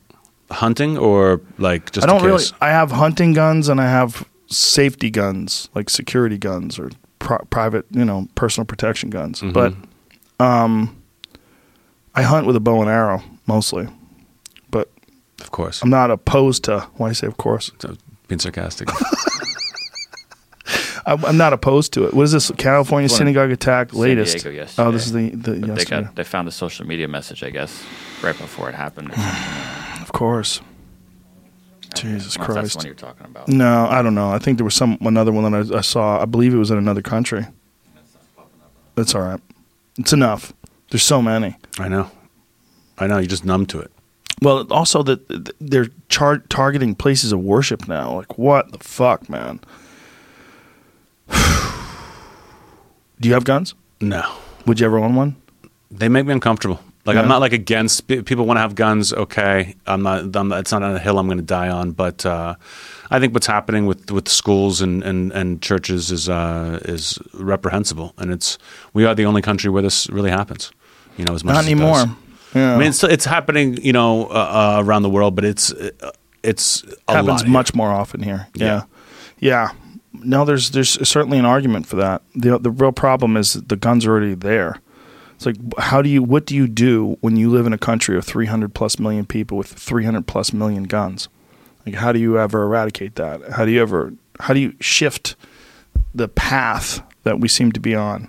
Like what Well, do you do? I mean, everything is like, you know, people talk about this, and then like, you know, wh- how, how do we do? What, what's is it? The culture? Is it is it the, this? And you, you turn on the TV, and it's like a video game commercial or a commercial for a movie, and it's just a supermodel spinning around in circles, shooting everything she sees. And you're like, you don't think this is having an effect? Right. Like they just make it look so cool that if you want to be the hero, you got to have a gun. You know. How about John Wick? John Wick 3 coming John out Wick's soon. my fucking favorite thing ever, and I'm like, this is the most, the most glorifying gun shit ever. But I love it. Like That's I love it. It's a problem, right? It is a problem. I mean, it, it, does, it hasn't made me turn to guns. You know, I mean, I wouldn't say that like video games, you know, make this. Uh, video games are, are making people more violent. I don't. I don't believe that. I don't know if there there's uh, evidence to back that. But I mean, I've always loved, you know. James Bond movies, you know, things like where guns are are uh, are a big part of it, and it's never made me want to pick one up. Well, there's a real argument that that alleviates some of the need for violence. that people like seeing it, and in seeing it in something like John Wick, it actually relaxes people. Mm-hmm. There's a real argument for that, and there's a real argument that you can make with that with video games too. But that is not with everybody. The problem is certain people are very susceptible to influence. They're susceptible. They're vulnerable to being influenced or excited in one particular direction, whether it's uh, excited to become radicalized and become a white nationalist and want to shoot up you know, um, whatever, figure out the whatever the group is, or whether it's, you know, there's certain people that, you know, they'll see something in a movie or a video game, it'll make them want to act that out. But they're usually mentally ill. I mean, that's that's the real problem. The real problem is mental illness. The type of person that could go into a synagogue and just start shooting people. That's a mentally ill person. That's Oh, yeah. regardless of whether or not they have a gun or not. That's a sick person. So we have to figure out like what's causing this massive amount of mental illness in this country. Because that's a big it's that's ev- the guy in aurora is a perfect example. That guy was they knew he was sick. They, they knew there was something really i mean if you see photos of that fucking guy Oh, you yeah. look at his eyes he was completely batshit crazy I think it's something too to like when they when they now they've started to refuse to show the guy's face. You know, what I mean, they won't show it because like this guy's getting glory now, Yeah. and the next shooter wants to top that. Right. That I think they're getting a little bit smarter about it. But what's the, what's the quote? Uh, no man chooses evil because it's evil. They only mistake it for happiness. Hmm. Like I believe that. yeah that's a good quote yeah they mistake it for happiness or they want other people to feel what they feel hmm They want other people to suffer the way they're suffering. Yeah. With, I mean, when, when you ever have a giant country filled with people, you're going to have a broad spectrum of people's experiences. And so you're going to have a certain number of people that are on the low end of experiences, the worst experiences all the time sexual abuse, physical abuse, violence, mental illness, pills, drugs, this, that, boom. But like Japan is one of the most unhappy countries in the world. People, the suicide rate is off the charts. Uh, but they take themselves out. Mm-hmm. Yeah. You know, in America, it's like, let me. Who can I take with me? Yeah. And I don't know what that what that is. Well, Japan emphasizes humility, and uh, they reward it. Like if they emphasize being polite and orderly. It's really interesting. Um, there was a, a this piece I was watching on YouTube of these people that live in cyber cafes. That they have cyber cafes that are open 24 hours a day in Japan, and they have like these little cubicles that you take in there, and they're just online on their computer, and they have all their things there, and that's where they live. And they shower, and they go back to their little cubicle. But this woman was saying that it made her feel like she wasn't alone, but she wasn't with people either. Like she likes that. That like she wants to know that there's people around her, but she doesn't want anybody in her life. And I was like, mm-hmm. Oof, this is dark. Yeah, Yeah, that's super fucking dark. sad.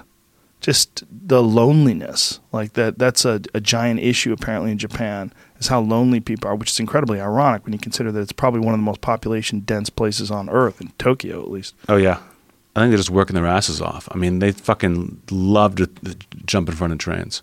They live for it. Like it really is like the, the of countries. It's it's the least happy country in the world. Wow. And I think number like the happiest is like somewhere in Scandinavia. Norway, yeah, Yeah. Sweden or some shit. Yeah, yeah. Finland, I think Finland like ranks very highly on that. yeah. Why is that? it- The, the, the thing I was watching said it was like a sense of community. I think the like a lot of them live together and like they eat their meals together as like a neighborhood almost, and they just like everyone contributes and they're just happy and content. That makes sense. The numbers are smaller too. Mm-hmm. I think that that helps. Also, it's gorgeous up there. That helps too. Mm-hmm. There's a lot of factors there, right? Yeah, Like, what's a big city in Finland? Helsinki? How many people is that? 50? How many people live in Helsinki? 50. 50 50 people? I bet 50. Yeah. I bet you're right. I feel like I would. I bet Helsinki has 1.2 million people. How many people Helsinki have? That's a wild guess. I don't know why I had to put the point two in there. I'm hedging my bet. Like if I was on the Price is Right. This thing says it's the biggest, but the thing I pulled up doesn't say. The second largest says 279,000. This Whoa. doesn't say what Helsinki does for some reason. Well, it doesn't you can't doesn't if you Google population of first- Helsinki? This is the very first thing I had, which was the biggest cities in Finland. I figured it would have had it. it doesn't. Oh, it just says it's Google- uh, 558. Five hundred fifty-eight thousand. Yeah. that ain't shit. Wow, that's it. That's why they're happy. it's basically like four boulders. Yeah. Four Boulder, Colorados, and it's a whole country. Yeah. Yeah. You go to Boulder, the- some of the nicest people ever. Why? 100,000 of them. That's it. Hard to build there. Mm-hmm. I Beautiful. Beautiful. Oh, Beautiful. Gorgeous. Great people. A little on the socialist side, but I get it. A little too many Birkenstocks and Tevas, and girls could use a little bit more makeup. Put a little makeup on, gals. Doll not it up a little. It's not pronounced Tiva. What the I always thought it was is. Tivas. Maybe it is Tevas. I don't know. I, I haven't even heard the word in forever. weird leather sandals and shit. But it's a cool place, man. But I think you know that's what you get if you live around nature. You get a bunch of fit people that like hiking and shit. A lot of North Face jackets. Mm-hmm. You know. They got great weather. Yeah, yeah, they really do. They have bl- blizzards and snowstorms and shit, but they also have like you'll it'll be 30 degrees in Denver or Boulder, and then the next day it'll be 60. Yeah. It doesn't make any sense. All- Would you say Denver's the best comedy town in the country? It's up there. It's up there. I fucking love it there. Me too. I'm going there in August. I'm I'm doing that place again. I fucking love it. Yeah. It's one of my pla- favorite places on the planet. Period. Like if I was going to leave LA, Denver's one of the spots that I would pick. I think about like when I eventually leave, where would I go? And Denver's uh, Denver's at the top of the list. I used to want to go to like uh, Seattle or Portland, and then I read that article, that terrifying article about how like not just the, like the everyone talks about the big one earthquake in LA. They're like, what's really gonna fuck shit up is the tsunami that's gonna happen on the, that fault line. They're like, Portland and Seattle are gonna be gone with that tsunami. 100%, right? Hundred percent. Yeah, it's just whether it's 100 years from now or 2. Mm-hmm. Jesus. But But like I- Imagine if we wake up one day and Seattle's gone. 13 million people dead. It goes deep into Washington State, all the way to Tacoma. The ocean goes to Tacoma. Oh, there, there was an article where they like talked about like what how it would happen, like what would happen, like minute by minute in Portland with this with this going on. It was just terrifying. yeah, fuck that. Too risky. Also, seasonal depression's real. Oh, for sure. I have a, a buddy of mine who moved to um, he moved to uh, Portland and uh, started jujitsu school out there. And I was like, "Do you like it?" He goes like, "Dude, I fucking love it." I go, "You don't miss LA at all?" He was like, "No." I go, "What about the rain? Does it bother you?" It's like, "No, no, it's nothing." Two years later, he's back in LA. I go, "What happened?" He goes, "The fucking weather." I go, "You liar." I go, "You were trying to convince me. You were trying to tell me." And he started laughing. He's like, "I was convincing myself." Yeah. You, but he bought into it. He goes, I, I go, what happened? He goes, I came back one time, and when it was rainy out there, and it wasn't rainy here, and I was like, what am I doing? Like I'm- I'm less happy there. Like it, it makes you less happy. If it's raining all the time, it makes you less happy. Oh, yeah. rain. If you live in LA and it rains, we're all happy. You're like, oh, this is cool. It's raining out. Oh, vitamin D is important. Mm. It's not just vitamin D either. It's like a feeling you get. Like you're going to be cold and wet. You're going to be cold and wet, and you're going to bundle up and get inside. Quickly get inside. Mm-hmm. You can't just be free. You can't be outside sitting in the grass, eating lunch, just looking out, and just relaxing. Yeah. I like my hammock. Yeah, fuck that place. And then fuck places that have like too much snow too. Like all the people that want to move back to New York, I'm like, you can keep that. Good luck with that. Yeah, the, New York, the summer and the winters would kill me in New York. Mm-hmm. Like being waiting for the subway when you're just like dripping sweat was just brutal. dripping sweat with moist piss smell everywhere. Mm-hmm. That m- moisture, but that's carrying those piss odor molecules in the subway. You're like, what in the fuck are you people breathing in down here? And I never got the rubber boots. You know what I mean? I was always just like had sneakers. I'd be like trying to get to trying to get to Fallon at like seven in the morning, walking to the subway through the slush. It was like it'd be beautiful while it was snowing, and then as soon as it was on the ground, you were just like, get rid of this shit now. Did you write for Fallon? Uh huh. Uh, What was that gig like? I mean, it was uh, it was frustrating. They didn't like I because I started when he started late night with Jimmy Fallon, so I was one of the first guys there, and they didn't like any of my jokes. like it was just it was it was Too mean? impossible, too mean, or just like this is going to make Jimmy unlikable. Like we were, it's, it wasn't about being funny so much as like coming off as smart and uh, and friendly, you know, and likable. That they, That's for, they I was there for a year, and they they barely used anything I ever did. Wow. But they knew I was funny. They liked me, and I thought for some reason in my head I thought that if I quit before a year, that it'll like follow me. People would be like, "What happened with Fallon? Why were you only there a year?" That like, and then when I left, it was like no one would have given a shit if I'd left after ten weeks. You know, it wouldn't have mattered at all. Yeah. Uh, it was it was good, ex- uh, an interesting experience, but I did not enjoy it. Being a writer for other people's voices has got to be very difficult.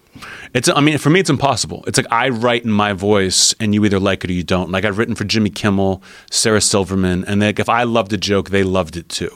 Uh, but with Fallon, it was not the case.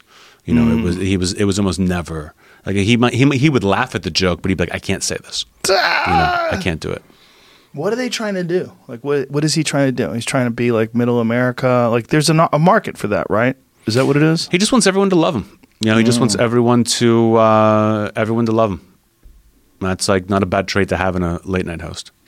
Right. Probably the best trait to have in a late night host. Mm-hmm. I'd like to see him drunk one day, just shitting on everybody, though. I think it would be hilarious. It is hilarious. Does he I mean- do that? Oh yeah. 'Cause, I mean, I, I, I've, I've heard that he quit drinking. I don't, I don't know if that's true, but he would like he liked to get drunk and like in like shitty bars and like hang out like with the with the staff and the crew. Like he was he's like a man of the people, and he didn't just want to go home and drink. He wanted to go out and go to some weird bar that was Huh. like in a subway that no one knew about and have beers. Like he was a he was like a fun drunk, you know, but he did it a lot. Uh, yeah, there was always those rumors that he's got a problem. Jimmy Mm-hmm. Fallon's got a problem. Yeah, yeah. Do you think that's like the pressure of just being this like super friendly, sweet guy on TV, wanting everybody to love you? That you're like, oh my god, get me a fucking drink so I can cut loose. I'm, I'm I think that could be part of it. You know, that's why I was I always thought like with my persona, like let's be the meanest person you can, so that you it you can it allows you to be nice off stage. You know, you got you kind of it gives you get a little bit of distance. But the guys who come off as like your best friend on stage tend to be monsters off stage. Some of them, man. Yeah. yeah. I got another story. I'll tell you when we get off the air about one of those. Great. Um, Well, let's wrap this fucking thing up, man. Um, your special, it's out tonight at midnight. Yeah. What's it called? Fire in the maternity ward. And you have, Jesus. yeah. Once you think of that title, you got to go with it. Yeah, every every now and then when someone tells you a title of a special and you have to whoa that was one of those so you got me yeah. um you have several though so um what are the other ones that are available on netflix now Uh, Thoughts and Prayers is on Netflix. Fire in the Maternity Ward comes out tonight. Uh, I've got a podcast on uh, Comedy Central called the Jeselnik and Rosenthal Vanity Project. Oh that's right yeah who is it with who's My friend Greg Rosenthal is an NFL analyst. We've been best friends since Oh. college. So we just kind of like, we, we're supposed to talk about sports, but we just fuck around. Like we never Cool. talk about sports. Yeah, it's fun. beautiful all right well uh good luck good luck with the special thanks, Thanks, for man. doing this man appreciate you Yeah, great to appreciate finally- your comedy great to finally be here. yeah for sure and uh i can't recommend his comedy enough It's for real if you're a fan of stand-up comedy anthony jeselnik is the shit so thank you sir Thank you, Joe. Nice bye everybody shot.